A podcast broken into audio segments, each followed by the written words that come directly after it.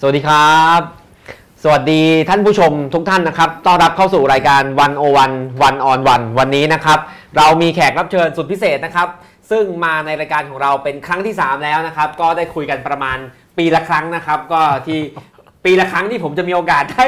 คุย แล้วก็ถามคำถามหลาย ๆ เรื่องที่พวกเราอยากรู้ ผมอยากรู้ประชาชนคนไทยอยากรู้นะครับ กับตัวละครคนหนึ่งที่ มีบทบาทสำคัญมากในการเมืองไทย ซึ่งแม้ว่าตอนนี้ไม่ได้เป็นสสแล้ว แล้วก็ไม่มีตำแหน่งอะไรในพรรคการเมืองแล้ว แต่ก็ยังมีบทบาทสำคัญสคัญๆแล้วก็ออกมาเขย่าแวดวงการเมืองไทยได้อยู่หลายครั้งนะครับ ก็ขอต้อนรับคุณธนาธรจึงรุ่งเรืองกิจนะครับ สวัสดีครับ สวัสดีครับ สวัสดีครับ สวัสดีครับ ขอบคุณที่มาเป็นครั้งที่ 3 แล้วครับนะครับ มีหลายเรื่องต้องคุยกันนะครับ ก็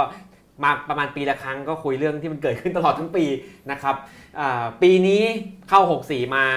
แต่ดูเหมือนว่าเรื่องราวจะ 63 ยังค้างคามานะครับแล้วก็มีหลายเรื่องที่ยังไม่ค่อยได้ฟังละเอียดละเอียดจากปากคุณธนาธรเท่าไหร่แล้วพวกเราครับก็อยากรู้ก็คือเรื่องบทเรียนจากสนามการเลือกตั้งท้องถิ่นนะคครัรับบเอ่อแต่วันนี้เนี่ยก็เรียนท่านผู้ชม แล้วก็คุณธนาธรทราบว่าเราคงมีเรื่องคุยกันหลายเรื่องนะครับก็อยากจะฟังเรื่องการถอดบทเรียนจากสนามเลือกตั้งอบจที่ผ่านไปนะครับ ซึ่งอ่าบางคนก็ทับถมมาว่าแพ้รับคาบนะครับอ่า เราคงจะต้องคุยเรื่องสถานการณ์การจัดการปัญหาโควิด เฉพาะหน้าที่ทุกคนกำลังได้รับความเดือดร้อนกันอยู่ แล้วไม่รู้ว่ารัฐบาลนี้จะมีทิศทางมีนโยบายพาประเทศไปยังไงต่อนะครับรวมถึงว่าทิศทางการเมืองไทยที่ปี 63 เดือนมาทั้งปี แล้วปีนี้คงจะต้องมีอะไรต่อเนื่องอีกเยอะมากนะครับก็ดูว่ามุมมองของคุณธนาธรเป็นอย่างไรนะครับท่านผู้ชมก็มีอะไรอยากสอบถามคุณธนาธรแลกเปลี่ยนความคิดเห็นกันก็คอมเมนต์เข้ามาเหมือนเดิมนะครับเราจะหยิบมาช่วงท้ายนะครับแต่เดี๋ยวเราคุยกันก่อนสักประมาณชั่วโมงหนึ่งนะครับ อยากจะเริ่มจากประเด็นเลือกตั้งอบจเนี่ยแหละนะครับก็คณะก้าวหน้าส่ง 40 จังหวัดนะครับ42 ครับ 42 จังหวัดอ่าไม่ได้นายกเลยครับแต่ว่าได้สอบจมาจำนวนหนึ่งนะครับอ่าหลายคนที่ผมได้ยินก็ค่อนคอร์ดอ่าว่าแพ้ราบคาบอืมว่าเนี่ยเห็นไหมคณะก้าวหน้าแนวคิดแบบนี้สุดโต่งเกินไปไม่มีใครนิยม ประชาชนได้ตัดสินแล้วว่าไม่มีใครเขาเอาคุณหลอกอะไรประมาณเนี้ยจริง ๆ แล้วมุมมองคุณธนาธรเป็นอย่างไร แพ้ราบคาบไหมรู้สึกอย่างนั้นไหมแน่นอนที่สุดครับเอ่อปฏิเสธไม่ได้ครับคุณยิ่งคิดว่าพวกครัเราบผิดหวัง พวกเราผิดหวังจริงๆนะครับว่าเพราะว่าพวกเราตั้งใจทำงานมากนะครับพวกเราผิดหวังที่พวกเราไม่สามารถชนะในตำแหน่งนายกได้เลยครับเราได้ตำแหน่งสอบจนะครับมาทั้งหมดเอ่อ57 คนครับนะครับ 57 คนใน 20 จังหวัดนะคครัรับบแต่ส่วนนายกเนี่ยไม่ได้สักที่เลย นะครับดังนั้นสำหรับผมก็ผิดหวัง เพราะเราตั้งใจทำงานเรื่องนี้มากนะครับ ก็ต้องยอมรับกันอย่างตรงไปตรงมาว่า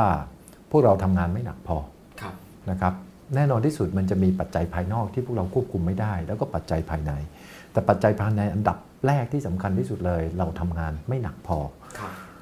ขออนุญาตถามว่าเชิญนะไหนๆก็แพ้ไปแล้ว แต่ว่าอืมหลายคนคงอยากรู้ว่าจริง ๆ แล้วเนี่ยส่ง 42 จังหวัดเนี่ย ตั้งเป้าไหมว่าจะได้สักเท่าไหร่ มันมีจังหวัดไหนไหมที่เรารู้สึกว่าโอ้จังหวัดนี้เรามีโอกาสมากเลย คือคงจะพูดเป็นจำนวนไม่ได้ แต่เราครับคาดหวังว่าเราอยากเข้าไปบริหารเราต้องการชนะ คืออย่างนี้ต้องเอา assumption ก่อนทำไมพวกเราถึงมาทำงานการเมืองท้องถิ่น อันดับแรกที่สุดเลย เราต้องการรณรงค์ให้ประชาชนเห็นว่า การเมืองท้องถิ่นใกล้ชิดกับประชาชนสำคัญกับชีวิตของประชาชนครับนะครับ ถ้าการเมืองดีชีวิตของเราดีขึ้นได้ ซึ่งในประเทศไทยคนให้ความสำคัญกับการเมืองท้องถิ่นน้อยมากอืมนะครับ เราอยากจะรณรงค์เรื่องนี้ว่าการเมืองท้องถิ่นสำคัญกับชีวิตของเราไม่แพ้การเมืองระดับชาติเลย ข้อที่สองก็คือ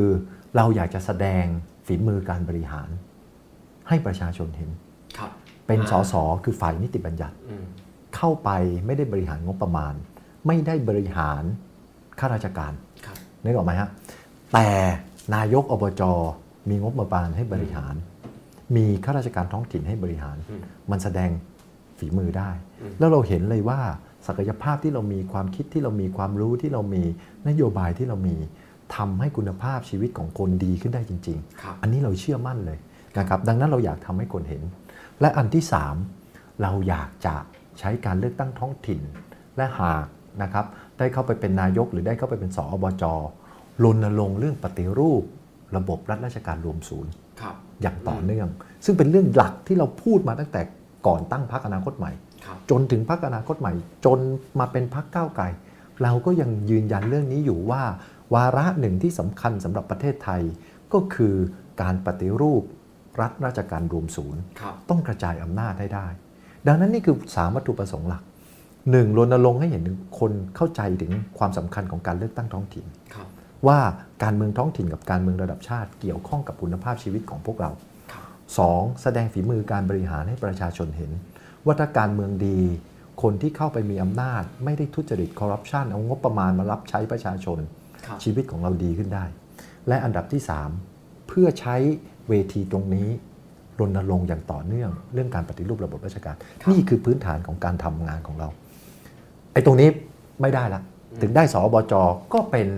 สมาชิกสภาที่เป็นยันเหมือนกันเป็นสมาชิกสภาครับก็ไม่ได้เข้าไปบริหารอยู่ดีครับดังนั้นข้อที่เราอยากจะทำให้ประชาชนเห็นคือ การเข้าไปบริหารไปโชว์ฝีมือเนี่ยมันทำไม่ได้ ก็ต้องไปวัดกันสนามต่อไป แต่อย่างน้อยที่สุดสำหรับพวกเรา เราก็ภูมิใจนะครับ คุณยิ่งชีพคือเราภูมิใจว่าอย่างน้อยที่สุด เราได้รณรงค์เรื่องการเมืองท้องถิ่นจริง ๆ ผมคิดว่าคนอืมรู้จักอบจว่าอบจทำหน้าที่อะไรมีงบประมาณเท่าไหร่ครับ มาจากคณะก้าวหน้ามาจากพวกเรามากกว่าจากกกตอีกผมว่าคนตระหนักถึงความสำคัญของอืมการเมืองท้องถิ่น จากพวกเรามากกว่าจากกกตรณรงค์อีกครับนะครับ ดังนั้นเราก็ภูมิใจว่าอย่างน้อยๆ เราเป็นส่วนหนึ่งที่ทำให้คนเห็นความสำคัญถึงการเมืองท้องถิ่น ส่วนที่แพ้ก็ต้องยอมรับจริง ๆ ว่าที่ไม่ได้นายกเลยมันเป็นความผิดหวัง แต่ในความผิดหวังนั้น เราก็ยังภูมิใจเล็ก ๆ ภายใต้ข้อจำกัดมากมาย ไม่ว่าจะเป็นวันเลือกตั้งที่ไม่เหมาะสม ไม่ว่าจะเป็นเรื่องของการถูกโจมตีฝ่ายเดียว ว่าชังชาติว่าล้มเจ้า แม้ว่าจะเกิดสถานการณ์อะไรอย่างนี้ทั้งหมดเนี่ยแต่ถ้าลองนับคะแนนความนิยมไม่ได้ลดลงเลยครับเราเอาผลการเลือกตั้ง 40เอ่อผลการเลือกตั้งของ 42 จังหวัดนี้ ในมีนา 62ครับเทียบกับธันวา 63 มีนา 62 ใน 42 จังหวัดนี้ เราได้รับคะแนนนิยม 16.2%ของผู้มาใช้สิทธิ์ครับนะครับใน 42 จังหวัดนี้นะครับ ส่วนธันวา 63 เราได้ความนิยม 17%ของผู้มาใช้สิทธิ์ครับดังนั้นถ้ามองในแง่นี้เนี่ยถึงแม้ว่าเราจะไม่ชนะเลยเพราะเขตมันใหญ่ แต่เรายังรักษาระดับของของเออความนิยมตรงนี้ได้นะครับ นั่นก็เป็นสิ่งที่เอ่อ พวกเรามองเห็นนะครับส่วนที่ผมว่าทำงานไม่หนักทำงานหนักไม่พอเนี่ยอันนี้ผมต้องอธิบายนิดนึงว่า พวกเรา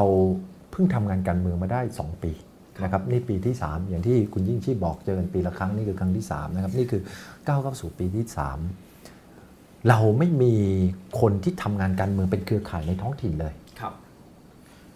เรารับสมัครเลือกตั้ง รับสมัครเลือกตั้งปุ๊บลงเลือกตั้งเลยครับหมายความว่ามีเวลา หาเสียงปฏิสัมพันธ์กับประชาชน 3 เดือน 6 เดือนครับมากที่สุดคือ 6 เดือน น้อยที่สุดเนี่ยเพิ่งมารับรองกันวันสมัครมีเวลาอืมหาเสียง 60 วันครับมันหมายความว่าอะไรครับ หมายความว่าเราเห็นแล้วว่าในการเมืองท้องถิ่นการใกล้ชิดกับประชาชนเป็นเรื่องสำคัญ จะอาศัยความนิยมจากกระแสระดับชาติอย่างเดียวไม่ได้ มันแปลไปเป็นคะแนน มันเก็บเกี่ยวไปเป็นคะแนนครับไม่ได้ จะเก็บเกี่ยวไปเป็นคะแนนได้ ผู้สมัครต้องทำงานต่อเนื่องอืม ไม่ใช่ว่ารับมา 3 เดือนไม่เหมือนสสนะครับครับสสเนี่ยรับมา 3 เดือนเข้าสู่การเลือกตั้ง ได้รับคะแนนนิยมเพราะเลือกกันเลือกนายกเรื่องโดยนโยบายระดับประเลือกเทศโดยนโยบายแต่พอมาเป็นท้องถิ่นเนี่ยครับมีกระแสจริง แต่พอเป็นคนใหม่เข้ามาอืมรับสมัครกัน 3 เดือนเดินตลาดกัน 3 เดือน มันสร้างความไว้ใจครับได้ไม่สนิทอืมหลายจังหวัดผู้สมัครนายกของเราประวรณาตัวอืมว่าจากบทเรียนนี้ขอทำงานต่ออีก 4 ปีครับ และอีก 4 ปีข้างหน้าจะขอลงในนามคณะก้าวหน้าเหมือนเดิมครับแล้วใช้เวลา 4 ปีนี้ ร่วมทุกข์ร่วมสุขกับประชาชนครับพยายามที่จะหากิจกรรมทำครับกับประชาชนมากขึ้นใน 4 ปีอืมเพื่อให้ประชาชนเห็นถึงความตั้งใจของพวกเขาครับมีหลายคน ซึ่งพวกเราก็ชื่นชมว่าถึงแม้ว่าจะไม่ได้แพ้ไม่ไม่ได้ตำแหน่งนายกในรอบนี้ครับแต่หลายคนที่มีเจตนาที่ดีก็บอกว่า จะทำงานต่ออีก 4 ปีครับนั่นคือสิ่งที่พวกเราได้เรียนรู้ ถ้าบอกว่าเปอร์เซ็นต์ของคะแนนนิยมไม่ได้ลดลงอืมมันก็อาจจะแปลว่าที่อ่าหลายคนพูดกันว่ากติกาการเลือกตั้งครั้งนี้ทำให้คนรุ่นใหม่ไม่มีโอกาสได้กลับไปที่บ้าน เพราะว่าอ่าเลือกวันที่ไม่ได้มีมีวันหยุดหัวท้ายนะครับอืมหรือว่าไม่มีการให้เลือกตั้งนอกเขตอืมก็เลยคนรุ่นใหม่ก็เลยอยู่กรุงเทพกันมาเรียนมาทำงานก็เลยไม่ได้กลับบ้านอืมแสดงว่ามันมันไม่ได้กระทบอะไรอืม นะครับผมว่าผมว่าถ้าวันเลือกตั้งเป็นคุณกับเรามากกว่านี้ครับแล้วมีการเลือกตั้งนอกเขตได้ ผมคิดว่าคะแนนนิยมน่าจะสูงกว่านี้ ถ้าเทียบเป็ครันบเปอร์เซ็นต์ครับนะครับแต่อย่างที่บอกยังไงเราก็ต้องปรับปรุงตัวเองในเรื่องการทำงาน คือสำคัญมากคืออะไร ผมคุยกับผู้สมัครที่เป็นนายก ผู้สมัครนายก แล้วก็ผู้สมัครที่เป็นสมาชิกสภาอบจหลายครับคนนะครับเขาบอกว่ามันมีการใช้เครือข่ายอำนาจรัฐอย่างเต็มที่ครับ เพื่อสกัดไม่ให้พวกเราได้เข้าไปครับหลายจังหวัดสั่งมาตั้งแต่ผู้ว่าในอำเภอกำนันลงไปถึงผู้ใหญ่บ้าน ลงไปถึงอสมเลย นี่คือเครือข่ายที่ที่เกิดขึ้นเพื่อพยายามกดพวกเรา ผู้สมัครของเราพูดอย่างนี้ครับน่าสนใจมาก การที่เรามีความสำคัญกับสัมพันธ์กับประชาชน ไม่ยาวนานพอครับมันทำให้ระบบตรงนี้มันทำงานได้อย่างมีประสิทธิภาพอืม แต่ถ้าเกิดว่าเราทำงานอย่างต่อเนื่องอย่าง 4 ปี ให้ประชาชนเห็นถึงความตั้งใจของเรา ให้ประชาชนเห็นว่าเราร่วมทุกข์ร่วมสุขกับเขา ให้ประชาชนเห็นว่าเราตั้งใจจริงที่จะมาพัฒนา ไอ้ระบบ ไอ้ระบบเครือข่ายแบบเนี้ยจะมีประสิทธิภาพน้อยลงครับนะครับ นี่คือสิ่งที่เราเรียนรู้ชัดเจน ดังนั้นต้องบอกว่าสนามท้องถิ่นเลือกคนมาลงรณรงค์กัน 4 เดือนอืม จะยากกว่าสนามระดับชาติครับความสัมพันธ์ต้องใกล้ชิดกับประชาชนมากกว่านี้นะครับ ซึ่งเออรอดูอีก 4 ปีกันสำหรับผู้สมัครของเราที่จะทำงานอย่างต่อเนื่องแปลว่าตอนนี้มีผู้สมัครหลายคนแล้วที่จะเดี๋ยวจะทำงานอะไรไปเรื่อยๆรอ 4 ปีแล้วเอาครับใหม่คณะก้าวหน้าก็ตั้งเป้าเอาใหม่ คุณธนาธรก็ตั้งเป้า 4 ปีหน้าอครัอบอบจเอาใหม่แน่นอนครับใช่ไหมครับครับ ผมเข้าใจอย่างนี้ถูกไหมครับว่า เวลาที่ หาเสียงอบจแล้วต้องสร้างนโยบายระดับจังหวัดเนี่ยอืมมันจะไม่เหมือนกับตอนเลือกตั้งระดับประเทศครับเพราะว่าแต่ละจังหวัดก็จะมีปัญหามีบริบทแตกต่างกันใช่ใช่ก็ต้องมีนโยบายแตกต่างกัใช่อยากให้ลองยกตัวอย่างสักสองสามนโยบายที่คุณธนาธรรู้สึกว่าตอนไปทำกันบ้านเนี่ยแล้วรู้สึกว่าอันเนี้ยดีที่สุดเลยแบบ สุดยอดแก้ปัญหาได้อยากทำมาก แล้วเสียดายที่สุดถึงวันนี้ที่คณะก้าวหน้าไม่มีโอกาสทำครับผมผมแยกเป็น 2 แบบ 2 นโยบายเนี่ยมันมี 2 แบบ ตอนเราทำนโยบายมี 2 แบบ แบบที่เป็น area specific หรือนโยบายที่มีลักษณะเฉพาะเฉพาะพื้นที่ พื้นที่ใดพื้นที่หนึ่ง นโยบายชุดนี้ก็จะต้องไม่เหมือนกัน กับอีกนโยบายหนึ่งซึ่งประยุกต์ใช้ได้ทุกพื้นที่อืมเอาขานี้ก่อนครับนโยบายที่ประยุกต์ได้ใช้ได้พื้นที่เนี่ยผมมีหนึ่งตัวที่ผมอยากทครับำก็คือเรื่อง open government ครับ e-government แล้วก็อืม participatory budgeting อืมคือรัฐเปิดเผย คือเรื่องเอ่อ e-government แล้วก็เรื่องการใช้งบประมาณ การกำหนดงบประมาณอย่างมีส่วนร่วมครับพวกนี้เนี่ยมันคืออะไร พวกนี้เนี่ยมันเริ่มง่ายที่สุดครับคุณยิ่งยิ่งลองไปดูเว็บไซต์ของอบจ จังหวัดไหนก็ได้นะครับ ผมครัดูบมาแทบทุกจังหวัดแล้ว ถ้าคุณไม่หลงทางในเว็บไซต์ของเขาเนี่ย คุณจะเก่งมากเลย ในเว็บไซต์ของอบจนี่มันเชยอย่างแรกที่สุดคือมันเชยครับไม่ดึงดูดให้คนเข้าไปใช้ ครับ อันที่สองคือมันไม่มีข้อมูลที่เกี่ยวข้องกับชีวิตประชาชนเลยครับนะครับ อันที่สามคือจะสืบค้นข้อมูลอะไรเนี่ยมันยากมากเลยครับเอาเรื่องง่าย ๆ คือปรับปรุงเว็บไซต์ให้มันตอบสนองกับชีวิตประชาชน อย่างเช่น กล้อง CCTV เปิดอืมให้มันอยู่ในเว็บไซต์ให้หมดเลยอืมใครอยากจะดูใครอยากจะสอบทานย้อนกลับไปดู 48 ชั่วโมงเปิดให้เขาใช้ครับหรือง่ายกว่านั้นอีกนะครับเอ่อผมยกตัวอย่างประชุมสภา ประชุมสภาอบจเนี่ยเราอยากถ่ายทอดสดเราเห็นการประชุมอืมสภาใหญ่ถูกไหมครับสคภารับผู้แทนราษฎร ถ่ายทอดสดทำไมประชุมสภาจังหวัด ถ่ายทอดสดไม่ได้ล่ะอืมเราอยากจะทำไลฟ์เพื่อให้เกิดการเปิดเผยครับนะครับ เราอยากจะทำให้หน้าเว็บไซต์ มันมีข้อมูลที่เป็นประโยชน์กับประชาชน ผมยกตัวอย่างในหลายประเทศถ้าเข้าไปผมยกตัวอย่างเอ่อวันก่อนเพิ่งเข้าไปดูลิเวอร์พูลก็ได้ขอโทษนะฮะไม่ได้ยกตัวอย่างเมืเมือองงไม่เกี่ยวกับ Manchester สโมสรฟุตบอลเไม่เกี่ยวไม่เกี่ยวโอเคนะครับเอ่อ ไม่ได้ยกตัวอย่างแมนเชสเตอร์แต่ถ้าใครเข้าไปดูไอ้ Liverpool municipality เนี่ยคือเทศบาลเมืองลิเวอร์พูลเนี่ย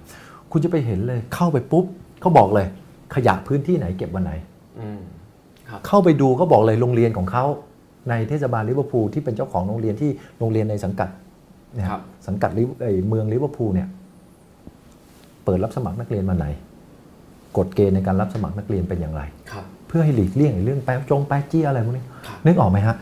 รวมถึงอะไรที่มันง่ายกว่านั้นอีกคือการใช้ไอ้บัตรประชาชนที่มันเป็นสมาร์ทการ์ดอยู่แล้วทำให้มันมีประโยชน์สูงสุด ประชาชนมาติดต่ออืมอบจเมื่อไหร่อืมไม่ต้องกรอกข้อมูลส่วนตัวเลยอืมปีหนึ่งกรอกกี่ครั้งฮะชื่อตัวเองโอ้ชื่อเลขบัตรประชาชนนับไม่ถ้ชื่อคุณพ่อชื่อคุณแม่ที่อยู่ครับชีวิตเราสั้นเกินไป ที่จะมากรอกแบบฟอร์มยาวๆแบบนี้ครับทั้งๆที่เรามีเครื่องมืออยู่แล้วคือบัตรประชาชนคือ ID การ์ดของเรา มันครับเป็นสมาร์ทการ์ดอยู่แล้ว มันใช้ได้ทันที ทุกวันนี้เนี่ยก็ไม่รู้ทำไมใช้ไม่ได้ เนี่ยคือเรื่อง e-government คือเรื่อง open government การเปิดเผยข้อมูล การจัดซื้อจัดจ้าง การเปิดเผยข้อมูลอบจให้คนเห็นว่าอบจใช้งบประมาณของเราไปทำอะไรบ้างครับคนอาจจะไม่รู้นะครับ แต่อบจจังหวัดใหญ่ๆ ผมยกตัวอย่างอย่างชลบุรีเนี่ยครับงบประมาณปีละ3,000กว่าล้านอืมใครเลือกตั้งเข้าไปได้ชนะเลือกตั้งเป็นนายกอบจชนบุรีหนึ่งสมัย 4 ปีบริหารงบ12,000ล้านนะครับครับ12,000ล้านนะครับ มันเยอะมาก ดังนั้นมันต้องตอบประชาชนคือมันต้องทำให้ accountable กับประชาชนอืมผู้ที่เป็นผู้จ่ายภาษีครับถูกไหมครับเพราะงบประมาณของอบจชนบุรีคือภาษีของคนชนบุรีใช่ไหมครับดังนั้นเนี่ยเราพยายามที่อยากจะเน้นเรื่องนี้ ถ้าเป็นนโยบายเดียวที่เราไปยุกใช้ทุกอบจเลยอืมก็คือนโยบายนี้ e-government open government particip- particip- participatory budgeting ครับนี่คือเรื่องที่เราอยากจะประยุกต์ใช้ทุกอบจครับส่วนเรื่องที่แล้วแต่เฉพาะพื้นที่มันหลากหลายมาก ยกตัวอย่าง นครพนมครับผู้สมัครของเราบอกว่าคนอีสานเนี่ยผมนี่ผมไม่รู้เป็นอะไรนะอาจจะต้องไปดูทางการแพทย์เลยอะไรแต่คนเป็นต้อกระจกเยอะมาก ผู้สูงอายุ แล้วคนเป็นต้อกระจกถ้าไปต่อคิวธรรมดาอืมใช้สิทธิ์รักษาธรรมดามันต่อคิวนานครับ6เดือนปีหนึ่งอืมมันไม่ได้ผ่าตัด พอไม่ได้ผ่าตัดยิ่งนานวันมันยิ่งแย่ลง แล้วอาจจะทำให้ตาบอดได้ครับผู้สมัครนายกอบจของเราที่นครพนม นโยบายของเขาก็คือลงทุนเครื่องผ่าตัดต้อกระจกเคลื่อนที่อืมในรถโมบายอืมแล้วเอารถโมบายเนี่ยวิ่งผ่าครับตัดต้อกระจกให้กับคนในพื้นที่ครับนี่เป็นหนึ่งนโยบาย ของเราที่อ่างทองครับอ่างทองเนี่ยเป็นหนึ่งในจังหวัดที่ประชากรผู้สูงอายุเยอะที่สุดนะครับ เอ่อเกิน 20%ของจำนวนประชากร ถ้าจำนวนประชากรผู้สูงอายุเกิน 20%ของประชากรทั้งหมด เขาเรียกว่าเอ่อสังคมสูงอายุเต็มขั้นนะครับ สิ่งที่ผู้สมัครของเราอยากทำก็คือเอ่อศูนย์ฟอกไตอืมศูนย์ฟอกไตให้กับคนที่เป็นไตเรื้อรังครับที่ผู้ป่วยที่เป็นไตเรื้อรังครับเพราะผู้ป่วยที่เป็นไตเรื้อรังหนึ่งอาทิตย์ ต้องไปฟอกไตสองครั้ง หรือไม่ก็ 3 ครั้งครับถ้าไม่มีศูนย์ฟอกไตที่ใกล้บ้านต้องเดินทางไกลอืมนะครับเดินทางไกลไปไปไปไม่ใช่ไปคนเดียว ต้องไป 2 คนต้องมีญาติมิตรไปด้วยครับแทบจะเสียหนึ่งคนจากระบบเศรษฐกิจไปเลยอืมเพื่อไปดูแลคนนี้ครับแต่ถ้าเกิดว่าเราทำให้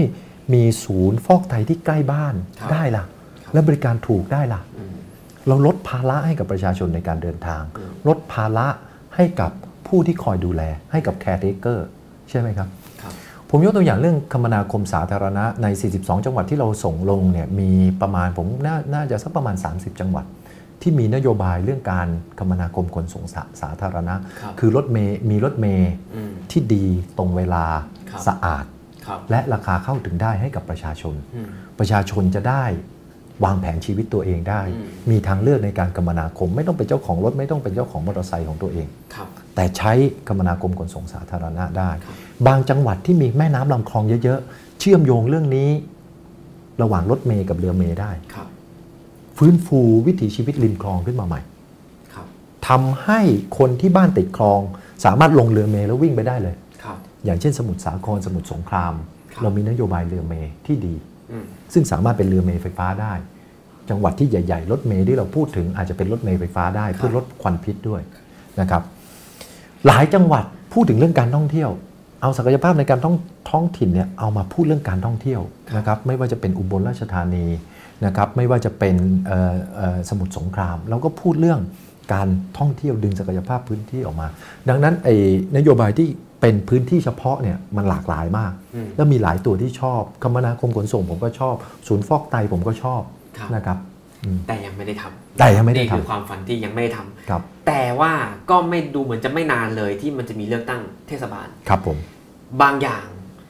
ถ้าเทศบาลได้ก็อาจจะทำได้ก็ได้ส่วนย์ฟอกไตอะไรเงี้ยใช่ไหมเทศบาลเนี่ยมันลด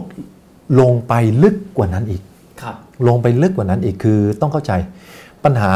สำหรับพวกเราระดับเทศบาลเป็นระดับที่น่าสนใจมากที่สุดครับเพราะอะไร เพราะระดับอบจเนี่ยพื้นที่มันใหญ่มากอ่า และอบจไม่มีพื้นที่ของตัวเองครับคือพอลงมาถึงพื้นที่ที่เป็นดินจริง ๆ เนี่ย พื้นที่มันอยู่กับอบต มันอยู่กับเทศบาลหมดครับอบจเนี่ยไม่มีพื้นที่บริหารจัดการของตัวเองครับจะทำอะไรก็ต้องทำร่วมกับเทศบาลหรือไม่ก็อบตอ๋อนึกออกไหมฮะนึกออกไหมฮะและที่สำคัญพื้นที่ใหญ่ประชากรเยอะและงบน้อยครับ แต่เทศบาลเนี่ยมันเล็กอืมคนน้อยแต่งบเยอะ ทำแล้วมันเห็นผลทำแล้วมันเห็นผลงบเยอะด้วยผมยกตัวอย่าง เทศบาลใหญ่ๆ เทศบาลนครเนี่ยงบประมาณ 1 7 8 0 0 ล้าน ต่อปี ใหญ่กว่าใช่ ใหญ่กว่าเยอะกว่าเยอะกอว่าบจอีกหลายอบจซะอีกครับงบมันพันกว่าล้านอืมเอ่องบพันกว่าล้านผมยกตัวอย่าง เทศบาลนครนนทบุรีแล้วกันครับ39 ตารางกิโลเมตรครับคือ 10 ยาวกว้าง 4 กิโลเมตรยาว 10 กิโลเมตร 40 ตารางกิโลเมตร เท่านั้นเอง ประชากร 250,000 คน งบประมาณ1เอ่อ 2,700 ล้านบาทอืม2,700 ล้านบาท อบจนนทบุรีเนี่ยทั้งอบจงบประมาณ 2,500 ล้านบาทครับงบเยอะกว่าอบจนนทบุรีซะอีกเทศบาลนครนนทบุรีเนี่ยนะนี่คือความน่าสนใจของมัน มันทำอะไรได้เยอะ นโยบายพอถึงเทศบาลปุ๊บมันลึกกว่านั้นอีก มันเป็นเรื่องศูนย์เด็กเล็ก มันเป็นเรื่องฟุตบาท มันเป็นเรื่องรางระบายน้ำครับมันเป็นเรื่องอะไรที่มัน ใกล้บ้านจับต้องได้มากครับดังนั้นหลายนโยบายที่เราเคยคิดสมัยอบจพอมาเป็นเทศบาลก็ยังประยุกต์เอามาใช้ได้อืมนะครับอีก็ว่าเมนนี่ได้ e-government ก็ยังประยุกต์ใช้ได้ ยังเป็นนโยบายหลักของพวกเราอยู่ เทศบาลเนี่ยมันจะไม่เหมือนกันแหละ เพราะว่าในจังหวัดหนึ่งเนี่ยอืมมันจะมีหลายเทศบาลใช่ไหมใช่ครับเพราะงั้นถ้าถามว่าจะลงสักกี่จังหวัดนี่ตอบแล้วมันไม่ได้ ต้องถามว่าจะลงสักกี่เทศบาล คือตอนนี้เรากำลังอยู่ในกระบวนการคัดกรองครับนะครับ ผมเอ่อ คิดว่าน่าจะอยู่ใน 200 บวกลบ 200 บวกลบ จากทั้งหมดประมาณเท่าไหร่นะเอ่อเทศระดับบาลประเทศระดับไทยเทศบาลนี่ผมว่าน่าจะสักที่เป็นพัพันนนะเป็นพันนะฮะครับนั่นถ้าจำไม่ผิดน่าจะสัก 2,000 หรือไงเนี่ยบวกลบนิดหน่อยผมไม่แน่ใจนะครับไม่ถึงครึ่งพูดพูดง่ายไม่ถึงครึ่งเพราะอย่างที่เราอย่างที่เราบอกคือรอบนี้เนี่ยมันมีความไม่ชัดเจนเยอะครับเรื่องวันเลือกตั้งๆครับนะครับพอมีความไม่ชัดเจนเรื่องวันเลือกตั้งแล้วพออยู่ๆประกาศมาปุ้งเดียวครับหรืออีก2เดือนเนี่ยครับ เหลืออีก 2 เดือนกว่ามันจัดการไม่ทันครับและที่สำคัญก็คือมันเจอโควิดอีกด้วยครับทำอะไรก็ทำไม่สะดวกอืมไม่รู้ว่าตอนนี้เดินทางไปจังหวัดไหนต้องกักตัวไม่กักตัวอะไรครับมันลำบากมาก วัตถุประสงค์ของพวกเราในรอบนี้ก็คือ ดังนั้นส่งเฉพาะพื้นที่ที่ผู้สมัครของเรามีคุณภาพครับพื้นที่ที่มีคะแนนดีในรอบที่แล้วครับอืมพื้นที่ที่เรามีนโยบายที่ดีอืมคือพยายามสโคปมันลงมา ไม่งั้นรับผิดชอบไม่ไหวครับอย่าลืมนะครับ สมมุติเราส่งเทศบาลนายกเทศ ลงสัก 20 แห่งเออ200 แห่ง แห่งหนึ่งส่งสอทอสมาชิกสภาเทศครับนะครับลงสัก 15 คนครับ200คูณ15 คือ 3,000ครับ3,000 บวกตัวนายกอีก 300แล้วลองพูดถึงผู้สมัครคนเยอะมาก3,200 คนครับเยอะกว่าเลือกตั้งใหญ่หลายเท่าเยอะกว่าเลือกตั้งหลายใหญ่ครับใหญ่นะครับผมถึงบอกว่าเราไม่อยากจะส่งเยอะเพราะครับกลัวรับผิดชอบไม่ไหวภายใต้สถานการณ์แบบนี้ เวลาอันสั้นและสถานการณ์โควิด ขออภัยมัน 24 มีนาใช่ไหมอะไรนะ 24 มีนาอ๋อไม่ใช่เออใช่ฮะใช่ฮะวันเลือกตั้งใช่ฮะเทศบาลเหลือ 2 เดือนอีกสองเดือนไม่ถึง 2 เดือนแล้วใช่ฮะนะครับครับท่านผู้ชมครับนะครับก็หลายท่านยังไม่ทราบจริงใช่ๆหลายท่านยังไม่ทราบจริงๆว่าว่าบ้านตัวเองเนี่ย มีสิทธิ์เลือกตั้งเทศบาลหรือเปล่าด้วยซ้ำนะครับหลายคนยังไม่รู้ว่าตัวเองเป็นเทศบาลหรืออบตเทศบาลส่วนใหญ่จะเป็นเมืองเมืองๆหน่อยใช่ใช่อบตใช่ส่วนใหญ่จะเป็นชนบทอืมชนบทหน่อยแต่บอกไม่ได้จริงๆว่าบ้านใครอยู่ที่ไหนต้องไปศึกษาบ้านตัวเองนะครับแล้วก็เหลืออีกไม่ถึง 2 เดือนแล้วนะครับสำหรับคนที่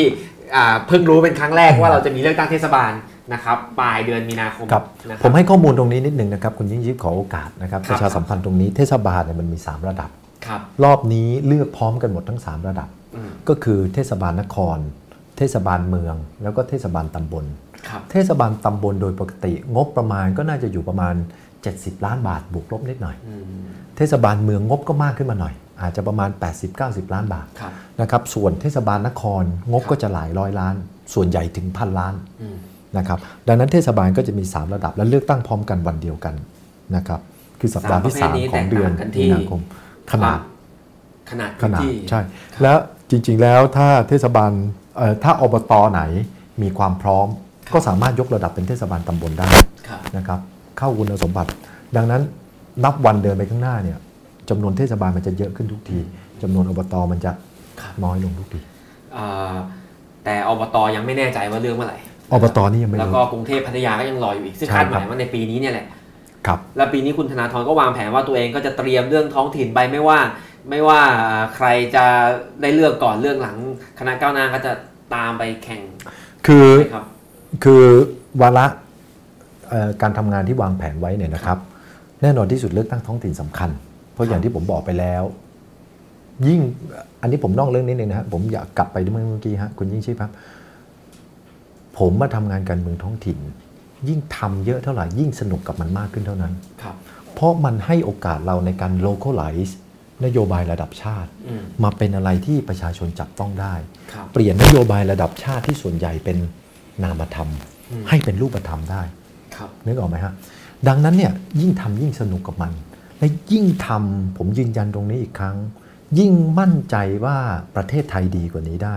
ยิ่งมั่นใจว่าบ้านเมืองของเราดีกว่านี้ได้ครับยิ่งมั่นใจว่าชุมชนจังหวัดของเราดีกว่านี้ได้ครับยิ่งเห็นเยอะยิ่งมั่นใจครับ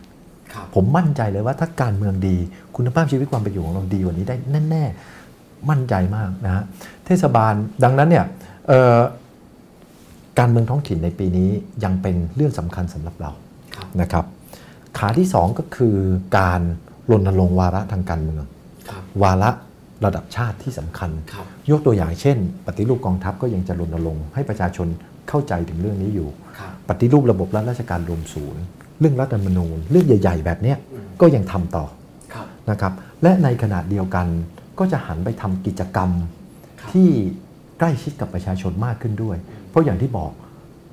พอมาทำงานการเมืองท้องถิ่น ความสัมพันธ์กับประชาชนมันสำคัญครับนะฮะและถ้าทำตรงนี้แข็งแกร่งได้มากขึ้นเท่าไหร่ โอกาสที่เขาจะใช้เครือข่ายอำนาจรัฐนะครับเอ่อครอบงำอิทธิพลความคิดของคนก็น้อยลงเท่านั้นอืม เพราะเรามีความสัมพันธ์กับประชาชนที่เข้มแข็งมากขึ้น ดังนั้นทั้งสามส่วนปีนี้ทำไปด้วยกัน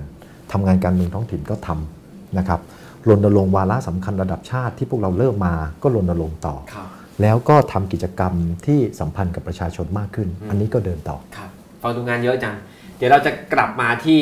การเมืองระดับชาติว่ามันมีอะไรต้องคุยอีกบ้าง แต่ผมขอคำถามสุดท้ายเรื่องท้องถิ่นครับผมครับอ่าถ้านอกจากพูดถึงประสบการณ์ของคณะก้าวหน้า หรือประสบการณ์ที่ไม่ได้นายกอบจอะไรก็แล้วแต่ แต่มองภาพรวมๆพูดถึงผู้สมัครจากทุกสายจากทุกคนเนี่ยมันมีปัญหาอะไรในทางระบบในทางโครงสร้างไหมครับ ที่เป็นอุปสรรคทำให้การเลือกตั้งท้องถิ่นมันไม่ได้สนุกสนานอย่างที่ควรมันไม่ได้ตอบเสียงประชาชนอย่างที่ควรที่ถ้าแก้กติกาบางอย่างได้ มันก็อาจจะเปิดกว้างสำหรับ ไม่ใช่เฉพาะคณะก้าวหน้าแต่ก็ผู้สมัครทุกคนได้ เออ ผมว่ามันเป็นเรื่องสองส่วนนะ ผมคิดว่าครับเป็นเรื่องกฎกติกาอันดับหนึ่งอันนี้แน่นอนที่สุดอีกอันดับหนึ่งผมคิดว่าเป็นเรื่องบรรยากาศการเมืองครับเอาเรื่องแรกก่อนนะครับอายุก็เป็นเรื่องสำคัญอืม35 ปีครับนะครับนายกใช่ไหมนายกใช่นะครับในหลายประเทศเราเห็นนายกเมืองเนี่ยบางที 20 กว่าก็เป็นนายกเมืองกันแล้วครับนะครับเอ่อกฎกติกาที่หยุมหยิมนะครับมันทำให้คน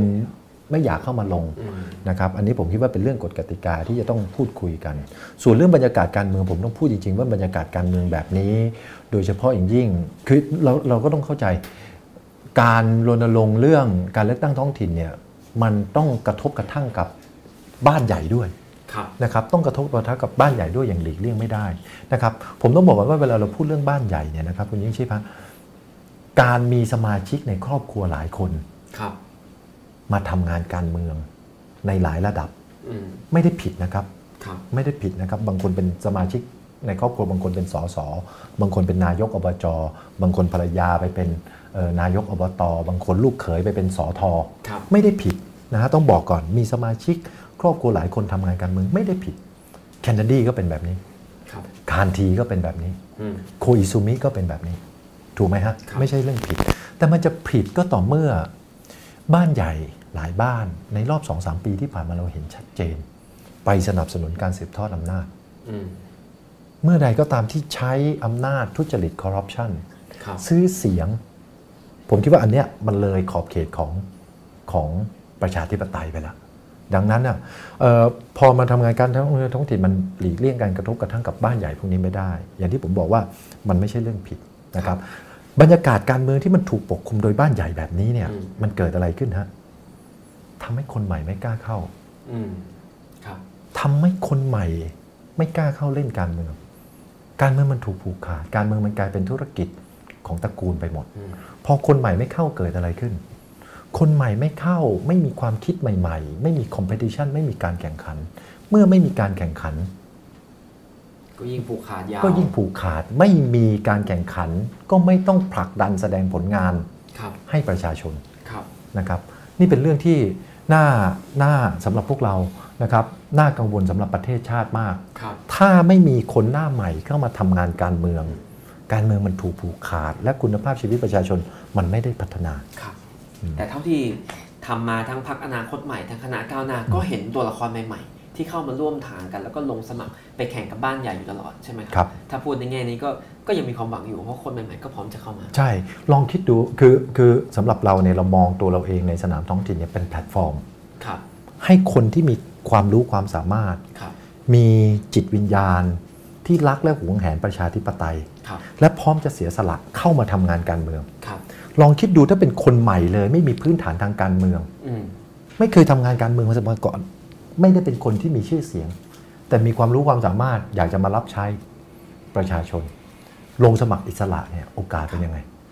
น้อยมาก น้อยมากครับดังนั้นคณะก้าวหน้าสำหรับพวกเราคือแพลตฟอร์มครับที่เปิดโอกาสให้คนใหม่ๆเราเนี่ยมีโอกาสเข้าไปทำงานการเมืองได้ครับสอทอของพวกเราเอ่อสออบจของพวกเราที่ได้มา 50กว่าคนเนี่ยมากกว่าครึ่งไม่เคยลงสมัครมาก่อนครับมากกว่าครึ่งเป็นสนามแรกของเขานะฮะครับดังนั้น ผมมองว่าพวกเราคือแพลตฟอร์มของคนที่รักประชาธิปไตย และอยากจะมาทำงานการเมืองอย่างแบบนี้ ผมต้องบอกตรงๆนะครับการเมืองไม่ว่าจะเป็นระดับไหน ไม่ว่าจะเป็นสสไม่ว่าจะเป็นนายกอบจไม่ว่าจะเป็นสมาชิกสภาเอ่อระดับไหนก็แล้วแต่ ถ้าทำอย่างสุจริต ไม่มีทางรวยนะครับ ไม่มีทางรวยนะครับ นายกระดับนายกเทศ หรือว่านายกอบจเนี่ยเงินเดือน 70,000 ประมาณครับบวกลบนิดหน่อย เจอภาษีสังคมก็หมดแล้วครับ สอจอนี่เงินเดือนเท่าไหร่อืม20,000เรากำลังพูดถึงเลเวลที่เงินเดือนมันไม่ได้เยอะเลยอะครับนะครับ ดังนั้นถ้าคนที่อยากจะรวยอืมเป็นนักการเมืองที่สุจริต ไม่ว่าจะระดับไหนก็ไม่รวยฮะครับไม่มีทางรวยได้เลย แต่ถ้าถามว่าทำงานการเมืองที่สุจริต เขาเป็นคนที่มีความรู้ความสามารถ ผมคิดว่าคนเหล่านี้คือคนที่เสียสละอืมอืมแต่ก็ไม่รวยแต่ก็อยู่ได้นะก็อยู่ได้ก็อยู่ได้ใช่นะใช่ก็ไม่จน ไม่จนแต่ว่าไม่รวยครับ โอเคครับอ่าพักเรื่องท้องถิ่นดีกว่านะครับเพราะว่าเรายังมีเรื่องที่เครียดกว่าท้องถิ่นอีกหลายเรื่องนะครับที่เราจะคุยกันครับเรื่องท้องถิ่นก็เครียดดีจริงๆก็อยากจะคุยสักสองชั่วโมงเรื่องท้องถิ่นเรื่องเดียวเดี๋ยวว่าครับมีเรื่องเครียดกว่านี้นะครับก็อืมเราอยู่ภายใต้อ่าโควิดระลอกครับ2นะครับหรือเรียกว่าระลอกใหม่ก็ได้ หรือ 3 4ก็ได้ไม่รู้มันมีกี่ระลอกนะครับแต่ตอนนี้ก็เรียกว่าดีเบตเรื่องมาตรการต่างๆ ที่รัฐออกมาในรอบนี้เนี่ย ดูเหมือนจะเบากว่าครั้งที่แล้ว เพราะว่าคนก็ตื่นตระหนกน้อยลง แล้วก็พอจะรู้ว่าจะจัดการชีวิตตัวเองอย่างไร ก็ลำบากแหละ แต่ว่าก็จะสู้ไปแบบนี้นะครับอาอยากเอากว้างๆก่อนอยากให้คุณธนาธรช่วยมองกว้างๆก่อนว่า รอบนี้รัฐบาลมีวิธีการรับมือโควิด ดีหรือไม่ดีอย่างไร และมีอะไรที่เขาควรจะทำแต่ว่ายังไม่ได้ทำหรือไม่ได้ทำให้มันดีพอ ครับเอ่อแล้วค่อยเข้าเอามาตรการเรื่องวัคซีนทีหลังเอามาตรการเรื่องนี้นะครับเอ่อ ผมพูดกว้างๆก่อนเลยครับเอากว้างกว้างๆๆใหญ่ๆก่อนเลย เอาใหญ่ ๆก่อนเลย การควบคุมการแพร่ระบาดครับด้วยการหยุดยั้งสิทธิเสรีภาพของประชาชนในการเดินทางในการอืมทำมาหากินนะครับ ขาหนึ่ง กับเรื่องการพยุงเศรษฐกิจอืมการพยุงรายได้ของคนอีกขาหนึ่งสองเรื่องนี้เป็นเรื่องที่ขัดแย้งกันครับ และหาที่บอกว่านี่คือสมดุลยากมาก เราต้องยอมรับข้อเท็จจริงนี้ก่อน ไม่ว่าคุณจะเป็นผู้นำประเทศไหนครับไม่ว่าคุณจะเป็นผู้บริหารประเทศไหน การหาสมดุลนี้ยากมาก แล้วก็เถียงกันทั่วโลก แล้วก็เถียงกันทั่วโลกทุประเทศใช่เถียงกันว่าตกลงอะไรนะครับ ดังนั้นเนี่ยมันคงจะเป็นการพูดยากว่าณช่วงเวลาหนึ่งหนึ่งอันมันจะต้องให้น้ำหนักด้านไหนมากกว่าอะไรครับที่เรียกว่าสมดุล แต่ผมคิดว่าเราพอพูดได้ ว่าเราควรจะยึดหลักการอะไร ในการตัดสินใจเรื่องนี้ครับหลักการใหญ่ ๆ ที่เราควรจะยึดควรจะมีอยู่ 2 ข้อครับ1คือหลักการเรื่อง proportionality หรือความเป็นสัดส่วนของมาตรการครับ2คือหลักการด้าน equality ครับหรือว่าความเท่าเทียมเป็นธรรม หลักการแรกที่พูดถึงเรื่องการได้สัดส่วนสมเหตุสมผล คือเรื่องมาตรการ ผมยกตัวอย่าง ตอนที่ โควิดระบาดใหม่ครับๆในเดือนกุมภาพันธ์ปี 2563 พอโควิดระบาดปุ๊บ ก่อนที่จะเยียวยาประชาชน ไปปิดบอกว่าอะไรนะปิดก่อนสั่งปิดก่อน ไม่ใช่ฮะไม่ใช่ มาตรการนั้นเนี่ยมันบอกอะไรฮะมันบอกว่าให้บริษัทที่ได้รับการประมูลดิวตี้ฟรีครับไม่ต้องจ่ายสัมปทานอืไม่ต้องจ่ายค่าสัมปทาน หลายหมื่นล้านบาทครับ ในเดือนกุมภาครับขณะที่คนอื่นรอไปหมดอืมอืมเอื้อประโยชน์ให้นายทุนก่อนอืมนึกออกไหมครับครับ พอจะล็อกดาวน์ครับตอนล็อกดาวน์ที่แรกไม่คำนึงถึงเอ่อชีวิตความเป็นอยู่ของประชาชนเลยครับไม่ได้พูดถึงเงินเยียวยาอะไรเลยนะ ช่วงแรกอะถูกไหมครับ จนคนออกมาเรียกร้องว่ามันไม่ไหวแล้วมันจะตายกันหมดแล้วครับนี่คือความไม่ได้สัดส่วนอืมนี่คือความไม่ได้สัดส่วนเห็นไหมครับ อีกอันหนึงก็คือความเท่าเทียมเป็นธรรม อะไรที่เรียกว่าความเท่าเทียมเป็นธรรม การปฏิบัติกับนายทุนอย่างหนึ่งปฏิบัติกับประชาชนอย่างหนึ่งทำไมตลาดปิดทำไมห้างไม่ปิดครับนึกออกไหมฮะดังนั้นเนี่ยผมว่าหลักการใหญ่ ๆ ที่ต้องกลุ่มให้มั่น คือนโยบายคือมาตรการที่ออกมาแต่ละอย่าง มัน proportionate หรือเปล่ามันสมเหตุสมผลหรือเปล่าครับกับเอ่อมาตรการเรื่องความเท่าเทียมเป็นธรรมครับมาตรการที่ออกมามันเท่าเทียมเป็นธรรมหรือเปล่า ต้องยึด 2 หลักการนี้ให้มั่น ในการออกมาตรการใด ๆ ก็แล้วแต่ ถ้าจะล็อกดาวน์คุณต้อง compensate หรือคุณต้องชดเชยเยียวยา ให้กับคนที่ได้รับผลกระทบจากการล็อกดาวน์ครับอย่างได้สัดได้ส่วนอย่างอืมสมเหตุสมผลอืมนะฮะนี่คือภาพใหญ่ ๆ เลยครับนะครับนาทีนี้เป็นไง นาทีนี้ผมผมยังอยากเห็นนะครับ ผมยังอยากเห็น temporary UBI อืมนะครับ temporary universal basic income นะครับคือเอ่อรายได้นะครับพื้นฐานทั่วหน้าทุกคน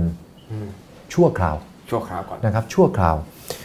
temporary UBI ผมคิดว่าเดือนละสัก 3,000 บาทเนี่ยสามเดือน 4 เดือนเนี่ยครับพอรับไหว